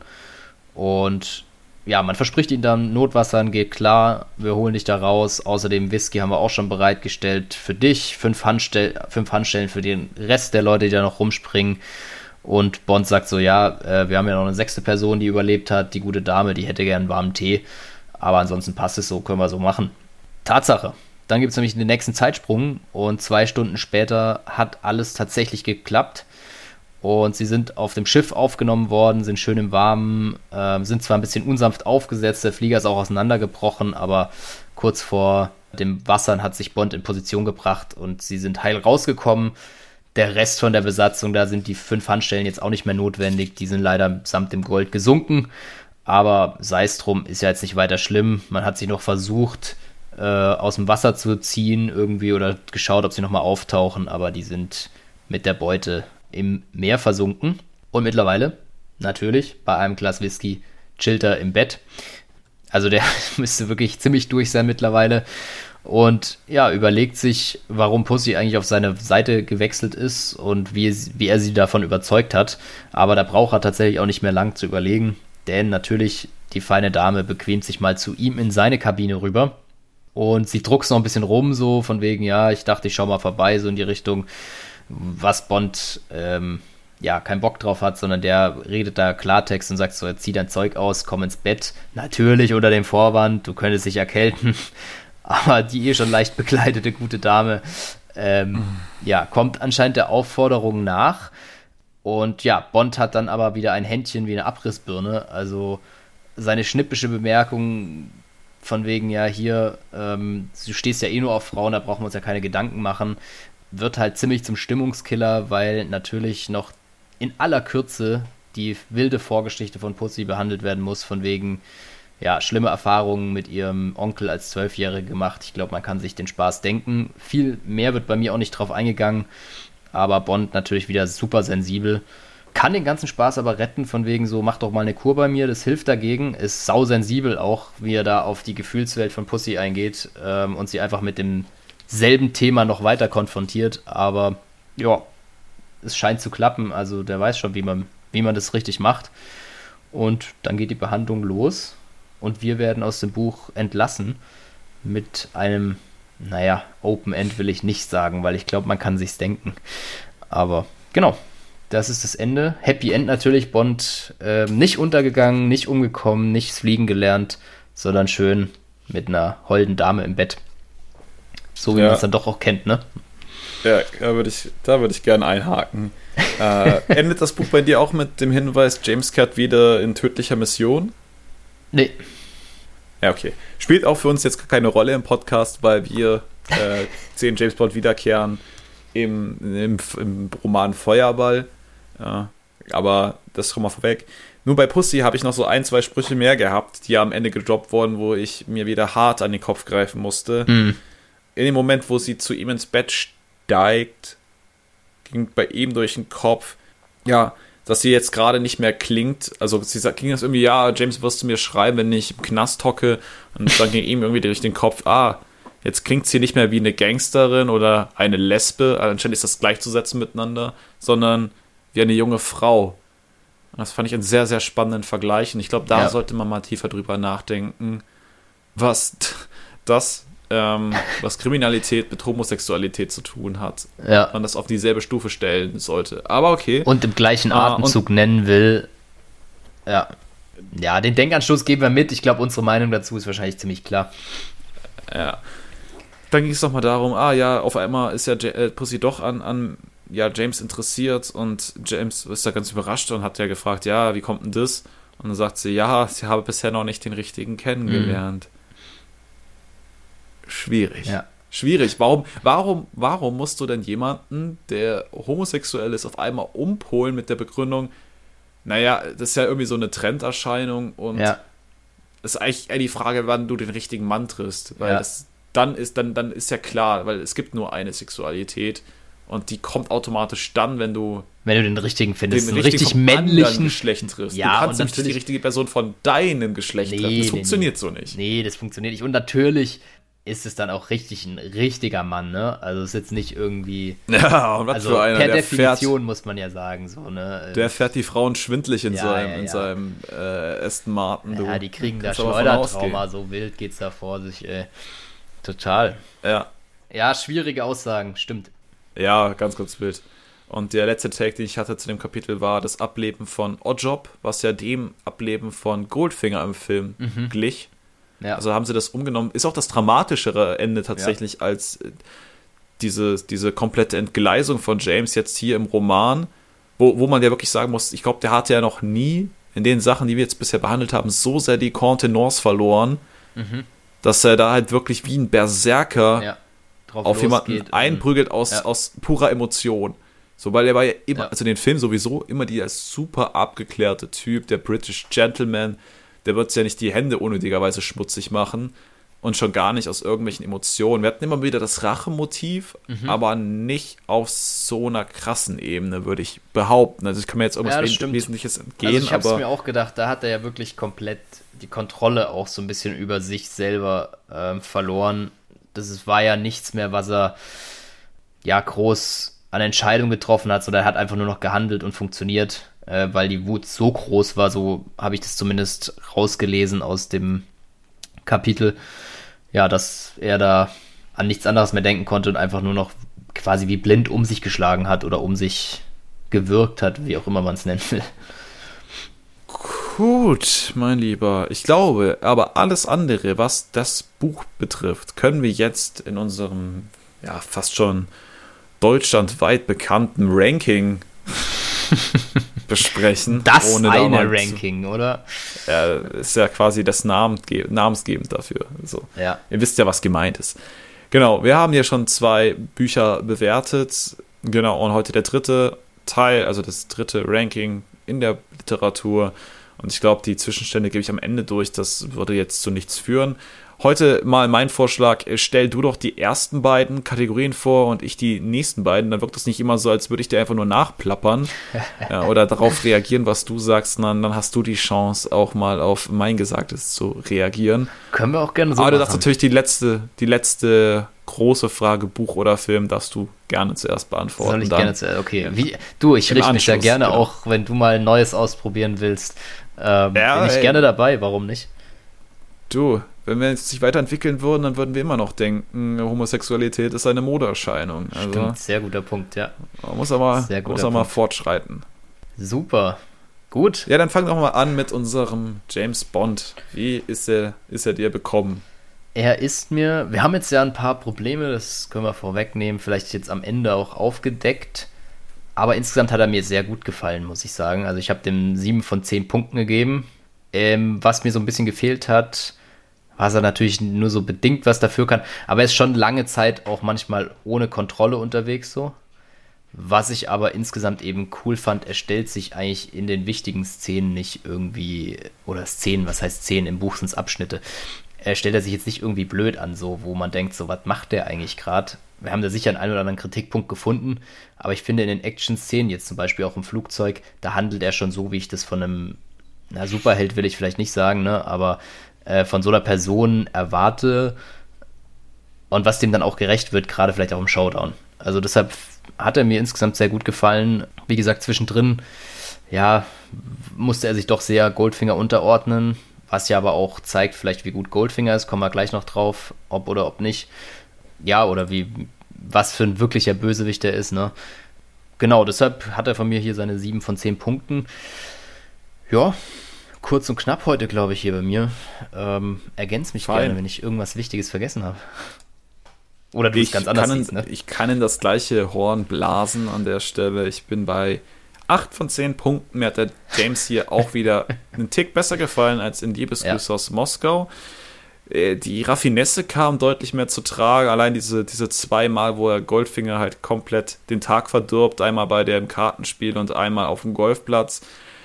Dann auch äh, so Spitzfindigkeiten, wie kann ich aus einer absoluten Notsituation noch was retten, ohne dass es komplett übertrieben wirkt, wie teilweise in den Filmen, ähm, sondern einfach mit einem irgendeinem Trick oder Akt der, einem Akt der Verzweiflung sich noch aus der Situation zu manövrieren. Ja, das ist so eher positiv und negativ, diese Art der, der Tollkühnheit in Anführungsstrichen mhm. und der Unbedachtheit. Also, dass er einfach blind links da irgendwie reintappt, wie er es halt immer so oft macht, aber so ganz ja. vieles sehr unbedacht wirkt. Diese, die ja, Konsequenzen so nicht ne? absieht. Ne? Stimmt, ja. Genau so, so gar nicht weiß, okay, was hat das jetzt für eine Konsequenz? Eben zum Beispiel halt auch die Raffinesse mit dem Kartenspiel und dass er da Tilly äh, Goldfinger ja. wegnimmt, äh, Jill Goldfinger wegnimmt so rum und dass sie dafür mit dem Leben bezahlen muss, weil er da einfach wieder aus Egozentrismus gehandelt hat. Und das gab es ja in ganz, ganz vielen Beispielen, dass er sich einfach einer Gefahr ausbegeben ähm, ja, ausgeliefert hat, die hätte nicht sein müssen, mhm. weil er einfach offenkundig da ins Messer rennt, im Haus, in der Villa, ja. in der Villa vom Goldfinger. Klar, er muss irgendwo spionieren, aber es war ja absehbar, dass es eine genau. Falle ist. Und teilweise auch besser wissend, ne, ähm, eigentlich schon zu wissen, dass das geht in die Hose, wenn ich hier jetzt so weitermache. Oder es könnte zumindest eine große, es besteht eine große Wahrscheinlichkeit, dass es in die Hose geht. Das, ja, sein Glück, dass er sich da immer ganz gut rausziehen kann und dann wohl auch, also diesmal finde ich, hat er viele Fähigkeiten mitgebracht um solche Sachen dann auch gut zu lösen. Aber ja, ich wollte dich nicht unterbrechen, sorry. Alles gut, ist ja, ist ja ein guter ergänzender Punkt. Und ich glaube, das ist halt die Gratwanderung, die so ein Spionageroman mit sich bringt. Einerseits, dass man sich denkt, oh, warum, um Gottes Willen, tust du dir das an? Und andererseits wäre es auch ziemlich langweilig, wenn er sich halt immer nur aus der Affäre zieht. Ja. So, also du musst ja Risiken eingehen es war mir vielleicht das ein oder andere Risiko zu viel, wo man wirklich mhm. denkt, Alter, also du forderst dein Glück halt schon hart gerade raus ja. und dass das, dass das halt auch mal in die Hose gehen muss. Äh. Der Teil, der mich aber noch ein bisschen mehr überzeugt hat, dann auch wieder hingehend zu Dr. No, ist die, die Sensibilität und Menschlichkeit, die bei Liebesgrüße aus Moskau mhm schon sehr extrem war, wo man sich wirklich dachte, ist der in seinem Beruf noch richtig, weil immer wieder in jeder, ja. jeder, Ver, jeder Verlust oder jeder Mord quasi komplett aus der Bahn gekickt hat, mhm. ihn immer mehr in den Alkoholismus reingetrieben hat und hier man sagen kann, herzlich willkommen, er ist im Alkoholismus angekommen und das andere betrifft ihn jetzt nur noch so ein bisschen nebensächlich. Und äh, es, es, es wird erwähnt, das finde ich sehr wichtig. Und das Wort ist im Film, geht das halt leider unter, deswegen ist es gut, aber es ist halt auch nicht mehr so, okay, wir müssen jetzt alles komplett zerkauen, weil dann brauchen wir uns die Sachen auch nicht mehr anschauen oder angucken, weil dann ist es, dann hat es halt einen anderen Stellenwert als jetzt ja. wirklich ein Action, eine Action-Geschichte oder eine Spionagegeschichte, weil dann ist es ja wirklich eher eine Geschichte um Verluste und, und Emotionen und Gefühle. So. Ja, total. Sehr, sehr langer Punkt, aber damit bin ich bei meinen acht Punkten angelangt von zehn. Ja, du musst ja, du musst ja den einen Punkt, den du mehr hast als ich, auch nochmal richtig verteidigen. Ja, natürlich. Natürlich, bevor Hier wird ganz genau was, hingehört, mein Lieber, ganz genau. Bevor mir die Leute Betrug zusprechen. ja, Bond Girl, das ist natürlich eine schwierige Geschichte. Ja. erzähl einfach mal, was da so deine Gedanken Ja. sind oder wen du als Bond-Girl siehst, was ja die viel spannendere Frage Ja, ist. sehr schwierig. Ähm, ich habe mir dazu lange Gedanken gemacht, obwohl man jetzt meinen könnte, man muss sich da eigentlich gar nicht lange Gedanken machen. Wir haben letztendlich ja die drei Optionen mit Jill, Tilly vielleicht und Pussy. Tilly geht bei mir auf jeden Fall auch raus, weil mit der hat er ja nicht groß was. Deshalb wollte ich die schon mal nicht nehmen. Ähm, Jill war mir dann auch ein bisschen zu weit weg, weil es sehr am Anfang war. Deshalb habe ich mich dann auf Pussy festgelegt, aber sehr unbefriedigt. Ich hoffe, es lief bei denen im Bett besser. Ein kleiner Sidekick am Rande, aber ich war mit der Sachlage nicht so zufrieden. Hab dann auch vor allen Dingen deshalb, was natürlich der Kategorie nur bedingt gerecht wird, äh, nur drei von zehn Punkten gegeben, weil für mich das Bond-Girl komplett fehlt. Ist eine sehr harte Entscheidung, weil es ja nicht unbedingt gegen die Person an sich geht, sondern einfach das fehlende Bond-Girl an sich äh, mich gestört hat oder dazu verleitet, das so zu bewerten. Und es ist natürlich auch ein bisschen unklar, wie ich gerade gesagt habe, wer ist es eigentlich wirklich? Ich würde dann mit dem, was am Ende halt Sachstand ist, äh, rausgehen und habe mich eben auf Pussy festgelegt. Die finde ich als Person insgesamt eigentlich nicht schlecht in den Momenten, wo sie wirklich was zu melden hat. Da kommt aber dann halt auch schon der zweite Kritikpunkt. Sie hat halt nicht wirklich oft eine aktive, tragende Rolle, finde ich in dem Moment. Man hätte den Charakter auch durchaus spannend gestalten können, gerade wie wir jetzt gerade eben auch angesprochen haben, zu sagen, ja, ist sie jetzt vielleicht homosexuell oder eben auch nicht, ähm, oder hätte man besser mitspielen können und es nicht so platt vielleicht darstellen können, dann hätte man aber natürlich auch mehr Seiten dafür gebraucht, äh, wo Pussy auch aktiv eingreift. Die hat ja auch nicht wirklich was zu melden gehabt in der Unternehmung so. Ich habe das Gefühl, sie hat Glück gehabt, dass sie auf den Flug mitgenommen wurde. Aus welchen genauen Gründen ist mir auch schleierhaft, nachdem alle anderen umgebracht wurden. So, ich finde sie eigentlich eine ganz coole Erscheinung so, weil sie dann auch einen gewissen, manchmal ein bisschen witzig war und irgendwie ein paar Sprüche gegenüber Bond losgelassen hat und auch gegenüber den anderen Gangsterbossen, die ich schon auch amüsant fand zu teilen und sie ja da auch schon in die, die Clique reingepasst hat. Ja, nichtsdestotrotz natürlich diese drei Punkte, vor allen Dingen, weil mir das Bond-Girl eigentlich komplett fehlt, ist die Frage, ob das ein Bond-Buch immer haben muss. Äh, wir haben das als Kategorie festgelegt, mir fehlt es hier, deshalb drei von zehn lange ausgeholt. So. Ja, aber die gleiche Problematik, die du angesprochen hast, habe ich natürlich auch gehabt. Das fiel mir nicht sehr Echt, wir leicht. Wir haben diese, ja, spannend. Ja, wir, gut. haben diese Kategorie halt festgelegt gehabt, weil sie Ja. quasi immer omnipräsent ist. Und natürlich muss man sagen, Total. auch hier gab es Frauenrollen, die begleitend durch den Roman getragen haben. Aber Mhm. da ist halt wirklich die Frage, okay, auf wen legt man sich fest? Also eine Jill hat halt einen sehr, sehr kurzen Auftritt am Anfang. Hat jetzt dann halt auch keinen weiteren Einfluss auf die Handlung. Also ihr Ableben ja, sonst würde Tilly keine Rolle spielen. Und bei Tilly kann man sagen, die hat wahrscheinlich am meisten Seiten-Time gehabt, in Anführungsstrichen. Ist aber quasi nach dieser Gefangennahme war die Interaktion mit James gleich null. Da war überhaupt kein Interesse überhaupt an einer Gesprächsführung da. Die Ja. hatte überhaupt keinen Bock, sich mit dem auseinanderzusetzen, nicht mal ihre, ihren Verlust aufzuarbeiten, zu sagen, hey, du Arschloch, nur wegen dir ist meine Schwester tot. Das Ding war durch, nachdem sie ihm Ja. da die Waffe abgenommen hat. So, die größte Interaktion, die die beiden hatten, war im Auto auf dem Weg zu, in die, also in die Schweiz quasi. So, das war die größte Interaktion und hätte man da irgendwie weiter dran geknüpft und diese, diese Verlustgeschichte ihrer Schwester aufgearbeitet. Also es ging gar nicht darum, dass die unbedingt ins Bett miteinander steigen, aber dass da irgendwie mehr rausgeholt wird und das fand ich irgendwie, war nicht der Fall. Ähm, und dann, klar, Pussy, wahrscheinlich mit der spannendste Charakter, der mit der spannendsten, ja, mit dem spannendsten Background irgendwie so ein bisschen oder Mhm. mit dem verruchtesten. Aber auch sie irgendwie keine krass tragende Rolle am Ende dann reingeworfen, irgendwie da einen gewissen Stellenwert zugeschrieben, aber ist ja halt auch den Stellenwert nur, weil sie eine Frau ist und da irgendwie aus der Menge raussticht und äh, diese, diese Geschichte da irgendwie eine, eine Rolle spielt. Und ja, es wirkt dann irgendwie so, als einerseits möchte man Emanzipation mit reinbringen, weil es Mhm. schon starke Frauenrollen waren Ja. und Sachen wie Homose Homosexualität ansprechen möchte, aber dass sich das halt alles mit dem Arsch wieder einreißt, weil am Ende, ah ja, okay, James kriegt's ja hin, dass, dass Lesben dann doch wieder auf Männer stehen. Ja. Das ist so der Punkt, den man mit rausnimmt. Wenn du, wenn du einfach so krass Mann bist, dass Ja. du Leute um, umsexualisieren kannst. Also, was ist, also das finde ich halt Ja, ist halt eine sehr undankbar. platte Aussage so, ne? Also, Ja. Weil ich, also ich weiß halt auch wirklich nicht, ob das die Idee war, die, die Emanzipation oder ähm, Homosexualität da in Frage zu stellen letztendlich, weil das, da, damit gehe ich jetzt hier raus letztendlich. Ich will das mhm. das in Frage stellen, will das das supporten. Ich Aber weiß das, Davor wird es dafür sehr groß aufgemacht, dafür, dass man wirklich eigentlich dagegen sein könnte oder so, wie, wie man es jetzt am Ende mitnimmt als Meinung vom Autor quasi, ähm, wird das Thema davor eigentlich viel zu tief behandelt, als dass man wirklich sagen, mit Sicherheit sagen könnte, der Autor, äh, also in dem Fall unser guter Ian, hat was gegen Homosexualität so.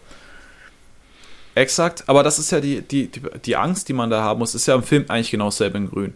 Dass man sagt, ey, die Leute gehen da raus und sagen, hey, guck mal, wie fortschrittlich der Film oder das Buch mhm. ist. Es behandelt ja schon Sachen wie Emanzipation und Homosexualität, aber dass es im, Ende, im, im Endeffekt das ist, dass es halt eben nicht durchgezogen wird, sondern mhm. gesagt wird, ah ja, komm, jetzt wurde das mal erwähnt und am Ende ist dann doch, brauchen wir für James wieder eine Nummer und ja. wie gesagt, kicken das alles wieder um. Oh, so, die anderen sind halt davor schon alle hops gegangen, jetzt bleiben dann nur noch die übrig, ja. die kriegt er dann halt rum. So. Und das finde ich schade, weil hätten sie es einfach durchgezogen und die hätten irgendwie ja. ein freundschaftliches Verhältnis am Ende gehabt und was weiß ich, vernünftige Beweggründe, warum sie die Seiten gewechselt hat. Hey, voll fein, alles gut. Ja, total. Aber so wirkt es ein bisschen, bisschen notdürftig. Und deswegen bin ich da auch bei drei ja. Punkten von zehn oh, okay. und schließe damit jetzt meine Argumentationskette ab. Ja, ich würde vielleicht noch kurz da anfügen, ähm, ist mir jetzt auch gerade so ein bisschen nochmal klarer geworden, wo du jetzt ähm, deine Punkte angeführt hast. Ich habe so das Gefühl, dass man da ein bisschen planlos reingegangen ist in die Frauenrolle in dem Fall oder wer wohin an welcher Stelle passt und warum. Ich glaube, man hat sich vieler Möglichkeiten bei Tilly äh, beraubt. Die hätte ja eigentlich viel Möglichkeiten gehabt. Und es muss ja nicht mal das klassische Liebesdrama dann sein zwischen Bond und der Dame, sondern man hätte da auch was Spannendes draus machen können. Wie du gesagt hast, sie hat eigentlich ähm, ja Probleme mit ihm, weil er für den Tod ihrer Schwester verantwortlich ist und so weiter und so fort. Und ich habe das Gefühl, irgendwann ist sie hinten runtergefallen. Vor allen Dingen in dieser Gefangenschaft, wo sie dieses Projekt vorbereitet haben, hat sie nichts mehr zu melden gehabt. Da habe ich mich aber dann gefragt, dann hätte man es auch spannender machen können, sie einfach irgendwann hops gehen lassen. Oder was heißt spannender, aber halt so ah, Goldfinger hat heute mal Bock, die kill ich jetzt so. Und ja, wie ich davor auch schon gesagt habe, Pussy hätte man, denke ich, interessanter gestalten können oder mehr halt dann einfach mit reinnehmen können. Aber das soll es von mir jetzt auch gewesen sein, bevor wir das jetzt alles. Ja, aber da bin ich, bin ich vollkommen d'accord mit dir. Also da, da hast du meine volle Zustimmung. Und mir fiel halt auch auf, dass ich der Tatjana Romanova aus Liebesgrüße aus Moskau vier Punkte gegeben hatte, weil ich äh, der, den oh. Verfall so unterirdisch fand und oh. dachte, ja, also da hatten wir wenigstens eine klare, eine klare Person da. Ja. Und jetzt ist halt alles super schwammig. Ja. Von mir aus kriegt dann halt jeder von den drei einen Punkt und dann ist ja, haben wir unsere drei und dann ist gut. Ja, ähm, aber drei ist, sind die schon gut mit weggekommen, dann so gesehen, ja. Sowieso, wir sind, ich glaube, sehr, sehr gnädig ganz oft und mhm. äh, ja, Gut, äh, aber bevor wir uns da jetzt in irgendwas verquatschen, würde ich mal zum Schurken genau. kommen, dem guten Auric Goldfinger. Und den fand ich äh, tippy-toppy. Da, da kann ich gar nichts groß Negatives sagen. Kriegt von mir 9 von 10 Punkten. Ist nahezu perfekt als Schurke er hat von Anfang an uns begleitet durch den Roman. Das, was ich immer gerne haben möchte, einen Kontrahenten auf Augenhöhe, den wir die ganze Zeit vor Augen mhm. haben und nicht irgendwie, da ist er mal und dann ist er wieder zehn Kapitel lang nicht da, sondern er war von Anfang an eine Bedrohung und die wurde eher noch krasser. Es kam immer noch eine Schippe drauf. Es wurde immer noch mehr ein Ding entdeckt, wo man denkt, oh, oh krass, was ist da im, im Hintergrund alles? Wie gesagt, immer einen neuen Schachzug, immer eine neue Idee. Dann hat er halt mal einen Rückschlag, juckt ihn nicht, zack, mhm. ist die neue Idee da. Dann wird halt mein, mein Schiff entdeckt, ha, dann stecke ich mein Gold halt in den Flugzeuge. Brauche ich das? Nein, das ist halt ein Nebending. Eigentlich habe ich viel größere Nummern am Laufen. So. Hat einen saustarken Handlanger, den wir ja. hier ja nicht extra bewerten, deswegen nehme ich in diese, in diese Kategorie einfach mit rein, mit Oddjob der mhm. nonverbal trotzdem so eine Präsenz ausstrahlt, so auch so eine, so eine Körperlichkeit ausstrahlt, selbst im Roman, dass man denkt, okay, mit dem Kerl möchte ich nicht in näher in Kontakt treten. Mhm. Das ergänzt sich auch einfach richtig gut. Und Goldfinger verkörpert für mich einfach genau das, was James sagt, diesen, diesen, diesen Genie und den Größenwahn in einem. Wie gesagt, der ist halt einfach unfassbar gebildet, das merkt man immer wieder. Er hat äh, sehr, sehr gute Ideen, er hat immer einen ne Plan B im, in der Hinterhand, kann sich aus den schwierigsten Lagen manövrieren, ähnlich wie James, deswegen halt auch wirklich ein Konkurrent auf Augenhöhe und ist aber auch, greift zu den Sternen. Also es kann halt nicht groß genug sein für ihn und da geht immer noch was. So, das, das passt schon. Das Einzige, was ich halt für das perfekt bemängelnde, in Anführungsstrichen, ist die Inkonsequenz und die, die Launenhaftigkeit, aber die auch irgendwo seinen mhm. Charme ausmacht. Ja. Weil hey, du kannst doch nicht den Dude, den du da viermal vor der Nase rumtanzen hast, der dich da derbe, der dir da selber auf den Sack geht, da viermal verschonen und sagen, ja komm, äh, dann einmal kriegst du noch, einmal geht noch. Und ja. äh, dann irgendwie wirkt das halt alles so ein bisschen, ein bisschen blauäugig und da denkt man sich halt schon, ja gut, also da ist halt klar die Intention vom Autor, äh, dass da James als Gewinner rausgeht. Mhm. Und das ist ein bisschen schade und auch diese, diese Launhaftigkeit, also wie so ein bockiges Kind auf dem Golfplatz steht und da anfängt zu schummeln und, und äh, ja, impulsiv handelt und so und dann auch teilweise man das Ziel aus den Augen verliert. Aber äh, ich glaube, kein Schurke macht so viel mit mir, von denen, die wir jetzt kennengelernt haben, wie ja. Auric Goldfinger, dass man denkt, Alter, du bist einerseits so ein Arsch mit dir, mit, also du bist ein richtiges Feindbild. Das fängt bei dem Golfspielen an, das, das geht bei übers Kartenspiel weiter, wo man sich denkt, ey, du Drecksack. So, und äh, einfach mal, um als Mittel zum Zweck Tausende von Menschen möchte er liquidieren. So, das ist ja unmenschlich. Und andererseits muss man halt ja irgendwo, wie gesagt, diese, diese, diese, diese Genialität bewundern, zu sagen, mhm. ey, der hat so krasse Pläne und da ist immer noch mehr zu entdecken und da kommt nach jeder Schicht noch ein und selbst am Ende, wenn er eigentlich schon geschlagen ist, schafft es dann trotzdem noch, James fast eine, äh, eine, eine Schnitte zu schlagen. Ähm, da geht nichts aus und deswegen, wie gesagt, jetzt um das zum Ende zu führen, eine 9 von 10 Punkten für den Goldie. Sehr geil, ja, gut, geil auch begründet, gehe ich total mit. War hier die ganze Zeit schon heftig am Nicken. So langweilig es für unsere Zuhörer ist und wir haben das Format jetzt umgedreht, aber die neun Punkte kriegt er halt leider auch von mir. Äh, darf ich dir mal äh, nach, nach dem Maul reden, sage ich mal. Ähm, genau, ich brauche da, glaube ich, gar nicht mehr viel dazu für, hinzufügen. Äh, mir geht es genauso. Es macht total Spaß, ähm, Goldfinger kennenzulernen. Für mich macht dieses Bockige und dieses, wie du sagst, ja, ist so ein Arsch eigentlich, macht super viel äh, aus für mich, dass er so viele Punkte kriegt. Das mag vielleicht inkonsequent sein, aber es macht ihn halt gleichzeitig zu einer sehr gut geschriebenen Person, zu einer sehr vielfältigen Person. Und trotzdem haben wir aber diesmal in diesem Buch nicht das Problem, dass zu viel über ihn geschrieben wird und alles nur an einer Stelle abgehandelt wird, sondern es kommt immer eine andere Schicht zu einem anderen Zeitpunkt, äh, wie du gerade gesagt hast. Ja, dann beim Golfen. Fuckt ihn irgendwas ab. Okay, komm, dann schummel ich halt mal schnell. Beim Spielen werden wir schon eingeführt am Anfang, wie, wie kacke er eigentlich drauf ist, so, oder wie er seine Sachen angeht. Dann diese, diese Verliebtheit ins Gold, wo er ja auch teilweise abdriftet und eigentlich in einer komplett anderen Welt schwebt, weil er davon so begeistert ist und weil ihm das alles gibt. Also ich finde, der ist sehr, sehr vielschichtig und das macht super Spaß, ihn zu lesen. Und wie du sagst, sein Handlanger äh, können wir da gern mit dazu nehmen. Da finde ich diesmal auch, es kommt perfekt rüber, was für eine Person das ist. Und es ist aber gefühlt diesmal kein Wort zu viel verloren über diese Person.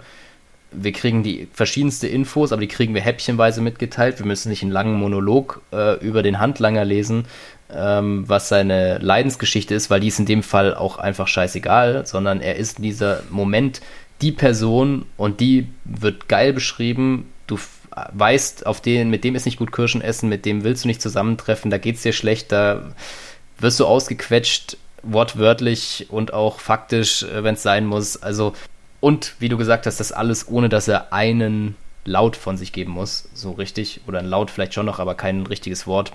Also, ja, finde ich auch super, super geil. Ähm, steht eigentlich dann auch letztendlich, um hier vielleicht schon mal einen kurzen Vergleich zu ziehen, in dieser einen Rolle oder in diesen beiden Rollen im Film tatsächlich nichts nach, würde ich fast behaupten.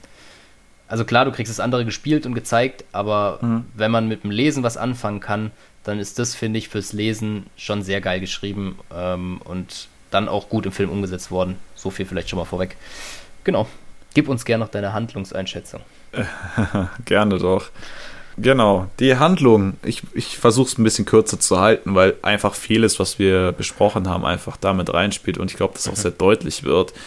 Vorweg, ich bin bei 8 von 10 Punkten. Ich war sehr, sehr angetan von der Handlung, bin dem Buch gerne gefolgt, habe gerne weitergelesen, fand die Handlung von vorne bis hinten spannend, immer wieder unterhaltsam, immer wieder neue Wendungen.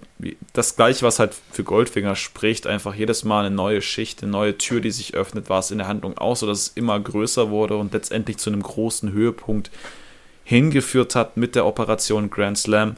Und dann auch noch, selbst als das Ding gescheitert ist, es noch einen zweiten hinten drauf gab, eben das finale Aufeinandertreffen, wo man hätte sagen können, ja komm, dann gehen Goldfinger und James getrennte Wege. Nein, das Ding muss zu Ende geschrieben werden in dieser, in dieser, ja, nach dieser dystopischen Fort Knox-Szene, jetzt in dieser apokalyptischen Flugzeugabsturzgeschichte quasi. Ähm, das ist schon sehr, sehr, sehr cool.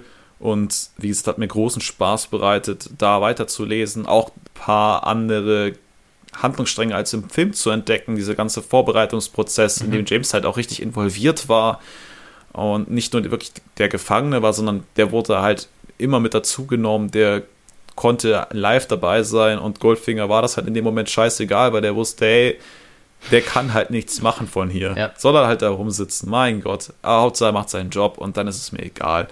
Und das ist sehr, sehr krass tatsächlich. Also, ja, bemängelt, um halt eben nicht zu 10 Punkte zu kommen. Äh, ich reiße es nur an, ist mal wieder das Stichwort Emanzipation und ähm, mhm. Sexualisierung oder ja, ähm, die Sexualität. Hatte ich jetzt lang und breit, da komme ich, glaube ich, wieder nur in Rage, bevor ich mich da festfahre. Ich könnte einfach ein paar, paar Minuten zurückspulen, dann hört ihr da eigentlich schon ganz gute Takes zu. Und die Naivität. Also ja, es ist, ein, es ist halt ein Roman ähm, aber sowohl Goldfinger als auch James manchmal voll blindlings die, ja. die Gefahr missachtet, in irgendeine Falle tappend oder sich da auf Sachen verlassen, wo von, für jeden Leser ersichtlich ist, hey, also so gut kannst du in deinem Job nicht sein, wenn du, das, wenn du da reinrennst.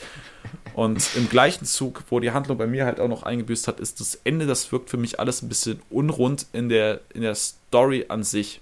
Weil wir sind klar ähm, hier nicht in der Realität. So, es soll auch gar nicht real sein, aber wir sind auch nicht im Science-Fiction-Bereich. Und ich hatte das Gefühl, es wurde nicht ganz, ganz rund zu Ende gebracht. Also, mhm. es, es wirkte wirklich so, ja, also Fort Knox, geile Idee, aber wie realistisch das ist, dass es so klappt.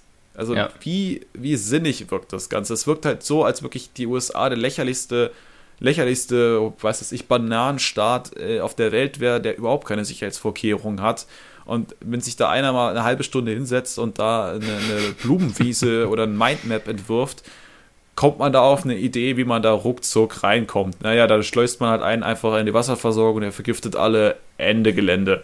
So, ja. das ist halt alles zu einfach und auch immer wieder Goldfingers magische Überredungskünste, die ihn halt wirklich in die krassesten Situationen oder aus den krassesten Situationen ja. rausbringt. Das ist, das ist schon halt ein bisschen hart drüber. Er gehört wahrscheinlich zum Charme dazu, aber also vieles wird für mich dann ein bisschen schwammig hinten raus. Mhm. Genau. Deswegen sind es in Anführungsstrichen nur acht Punkte, aber acht wirklich lesenswerte Punkte. Ja, sehr schön. Genau, äh, bevor ich den Punkt gleich vergesse, ich gebe dir da total recht, ähm, was am Ende die Handlung anbelangt.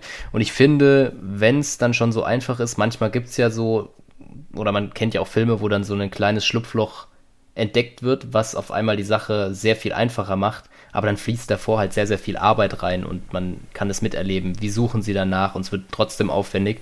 Und ich finde, das hätte man im Buch ja eventuell auch machen können, zu sagen, ich verseuche das Wasser, aber ich weiß nicht direkt, wo ich hin muss, sondern ich muss mir das erst erarbeiten, wo kann ich das verseuchen. Von mir aus ist der Eingang ungesichert, eine Sicherheitslücke, whatever aber dann nicht so, dass ich habe das schon alles im Voraus ausfindig gemacht und tralala, sondern dann wäre es geil, wenn der Leser mitgenommen wird, wie gehen wir auf die Suche, wie finden wir das raus. Das vielleicht als direkte Ergänzung so, was du jetzt auch gerade schon angesprochen hast. Positive Punkte, ich habe mich tatsächlich zu keiner Lang Zeit gelangweilt, finde ich immer ein super Indikator bei der Handlung. Ähm, ich finde, es wurde Spannung aufgebaut. Es ist super abwechslungsreich, was die Orte anbelangt. Ich finde, es wurde auch kein Ort eigentlich überzogen. Also die Verfolgungsjagd, die hat schon, die war kurz davor, wo ich sage so, mh, hm, Tour de France haben wir jetzt genug, aber es war trotzdem noch im Rahmen und ja, das finde ich halt die ganzen Pluspunkte davon. Das gefällt mir ziemlich gut. Und wie gesagt, ich fand, es war auch mehr Spannung drin als in anderen, in den anderen beiden Büchern. Was mir aber nicht so gut gefallen hat, äh, ist eben auch das Unrealistische so ein bisschen. Da struggle ich so ein bisschen mit. Ich finde, es hat nach hinten raus ein bisschen abgebaut. Also es sind natürlich geile Ideen. Und Goldfinger hat auch immer gute Einfälle und löst die Situation gut. Nur man hätte es aus meiner Perspektive auch noch ein bisschen realistischer dann verkaufen können. Ich finde, Fort Knox kann durchaus ein Ziel sein. Nur, wie du schon angedeutet hast, wie gehen wir die Sache halt an? So äh, fließt vielleicht auch das gerade ein mit der Vergiftung, wo ich gesagt habe, so, dann nimm den Leser mit. Wie haben wir welche Schwachpunkte und warum ausgemacht und nicht, ich stelle, das ist vielleicht so ein Kritikpunkt, ich stelle es einmal vor, vor der versammelten Runde und der Leser muss in einem Moment alles aufnehmen, was, wo, wie und hat es bis zum entscheidenden Punkt wieder vergessen. So. Deshalb äh, gibt es von mir nur 7 von 10, weil mir das nach hinten raus ein bisschen zu arg abgefallen ist aber ich will trotzdem nochmal unterstreichen, ich habe mich zu keiner Zeit gelangweilt und fand es eigentlich ziemlich cool geschrieben. Mich triggern aber, glaube ich, immer die Punkte, wenn es zu unrealistisch wird. Aber das schenkt sich auch der Film und das Buch in, dem, in diesem Punkt, glaube ich, nicht viel, was diese Abschlussszene bzw. die Fort Knox-Szene angeht. Perfekt. Ja, äh, ergänzend kurz noch dazu. Genau, ich hatte auch das Gefühl, sie wollten halt immer noch einen draufsetzen, dann wurde es halt immer surrealer. Mhm. Also, hey, Fort Knox, okay haben wir jetzt verstanden. Ja, ein großer Gangster halt braucht große Pläne, so, ne? Also alles gut, ja. Ja, ähm. aber dann noch diese Flugzeuggeschichte. Mhm. Also das wirkt dann halt wirklich abstrus, dass man dann halt, wenn man eh schon auf der Flucht ist, gesucht ist, einfach mal so ja. eben ein Flugzeug hijackt. Also das kommt mir ein bisschen wild vor. Und dann halt ja. auch noch von so einer renommierten Line, also von so einer wichtigen Airline oder was auch immer, äh, Service, was auch immer. So, das wirkt halt schon hart. Aber. Ja, das gebe ja, ich dir recht, ja. Dann äh, darf ich einmal den Punktestand präsentieren. Also, wie gesagt, vier Kategorien, maximal zehn Punkte pro Kategorie, ergibt 40 Punkte insgesamt, die möglich wären. Ich fange mal hinten an. Auf Platz 3 bei dir mit 24 Punkten ist Liebesgrüße aus Moskau. Auf Platz 2 ist Jagd auf Dr. No mit 25 Punkten. Und jetzt auf dem ersten Platz mit einem Punkt mehr in der Gesamtwertung, nämlich mit 26 Punkten, ist Goldfinger. Bei mir bleibt die Reihenfolge dieselbe, also Plätze mhm. sind identisch. Ebenfalls auf dem dritten mit 24 Punkten, Liebesgrüße aus Moskau, mit 26 Punkten, die Jagd auf Dr. No und mit 28 von 40 möglichen Punkten der jetzige Goldfinger-Roman. Und es stellt sich abschließend die Frage, lieber Leon, würdest du unseren Zuhörer und ZuhörerInnen den Film ans Herz legen oder doch das Buch? Ja, ich habe da lange, nicht, eigentlich nicht lange drüber nachdenken müssen. Ich habe mich nur schwer getan damit, das so klar für mich zu definieren. Äh, für mich bleibt es der Film, weil ich den Film so geil finde, ähm, gemacht finde, bisher auch, also ich kenne ja die neueren Bond-Filme auch schon so, ähm, aber zwischendrin wenig und ich finde es bisher ein meiner Lieblingsfilme aus, dem, aus der Bond-Reihe, ähm, was auch viel mit Eric, äh, Auric Goldfinger zu tun hat. Ich finde es nur super unfair dem Buch gegenüber, weil ich das auch cool finde. Wenn das ähnlich gut geschrieben wäre für einen anderen Film, dann hätte ich, glaube ich, in dem Fall zum Buch gegriffen. Aber ich muss so ehrlich sein, weil ich den Film so cool finde, dass da leider der Film noch die Nase vorne hat und es einfach dem Buch gegenüber nicht ganz fair ist. Aber ja, Deshalb lest doch am besten das Buch trotzdem, wenn ihr euch den Film schon angeschaut habt. Ein paar neue Sachen gibt es ja auch zu entdecken. Und es ist beides sehr lohnenswert, würde ich behaupten. Aber mhm. hol mich gerne mit deiner Einschätzung ab. Ich bin gespannt, ob du da vielleicht. Ich würde, ich würde dich ja gerne vom Gegenteil überzeugen, aber ich kann den letzten Punkt einfach sehr gut unterstreichen. Äh, holt euch das Buch auf jeden Fall ab. Es ist definitiv lesenswert. Es ist auch lesenswerter als die beiden zuvor behandelten Romane mit, mhm. mit absoluter Sicherheit. Absolut Ihr macht damit nichts verkehrt. Aber wie gesagt, hat auch sehr gut abgeschnitten bei uns. Aber wie gesagt, gegen den Film ist es halt einfach sehr, sehr schwer. Und wenn der Film dann halt auch noch zu den Lieblings-Bond-Filmen gehört, mhm. dann umso schwerer. Und ey, am liebsten natürlich beides, aber wir haben ja gesagt, hier muss eine Entscheidung her und genau. da bin ich dann ebenfalls beim Film. Damit macht man auf keinen Fall was verkehrt. Ist sehr, sehr gute Tut ein bisschen weh die Entscheidung, aber. ähm, ja, und die Handlung ist auch aufs Wesentliche, Wesentliche begrenzt. Das muss man auch ehrlich dazu sagen. Ich hätte das auch ungern alles in dem Film gesehen. Das hätte es einfach mhm. zu sehr gezogen. Ja. Ähm, das ist schon deutlich besser. Aber, wie gesagt, wenn ihr gern mal in die Literatur reinschauen wollt, dann startet ruhig bei Goldfinger, macht ihr nichts ja. mit verkehrt. Absolut. Unterhält euch gut. Klar, wir haben die Kritikpunkte auch aufgegriffen. Man sollte vielleicht die ein oder andere Sache hinterfragen, aber wir schätzen euch natürlich so weit äh, als kompetent ein, dass ihr das natürlich selber wahrnehmt. Ansonsten würdet ihr auch unseren Podcast nicht hören, wenn ihr mit unserer Meinung gar nichts anfangen könnt. Ich hoffe, da sind wir uns äh, einig.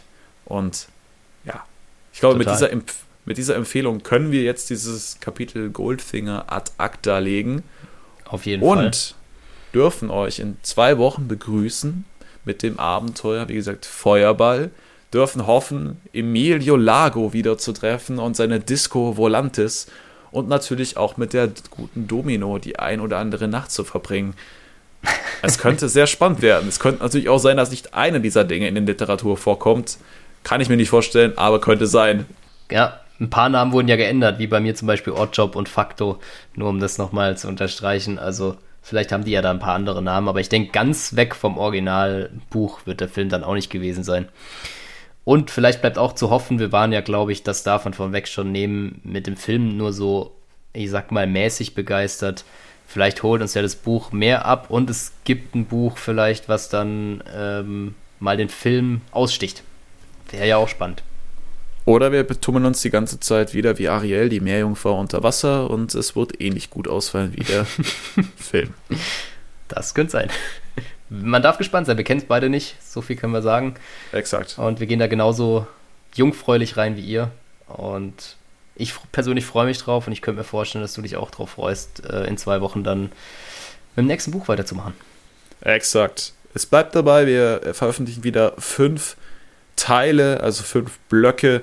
Es sind ähnlich viele Kapitel wie jetzt bei Goldfinger und ich glaube, das ist inhaltlich erträglicher, als wenn wir da noch mehr reinpressen wie anfangs. Und dann wird das wieder eine runde Sache und sowohl ich als auch, da spreche ich mal für dich mit, äh, der gute Leon, wir sind heiß wie Frittenfett und freuen euch, uns, euch die nächsten Kapitel vorzustellen. Absolut. Das war's Wort zum Sonntag. Habt eine schöne Kurz Restwoche. Und knackig, was wir sonst davor nicht schaffen. Ich wünsche euch auch eine schöne Woche, äh, schöne zwei Wochen und freue mich, wenn ihr wieder einschaltet. Exakt. Macht's Bis gut. dahin, macht's gut.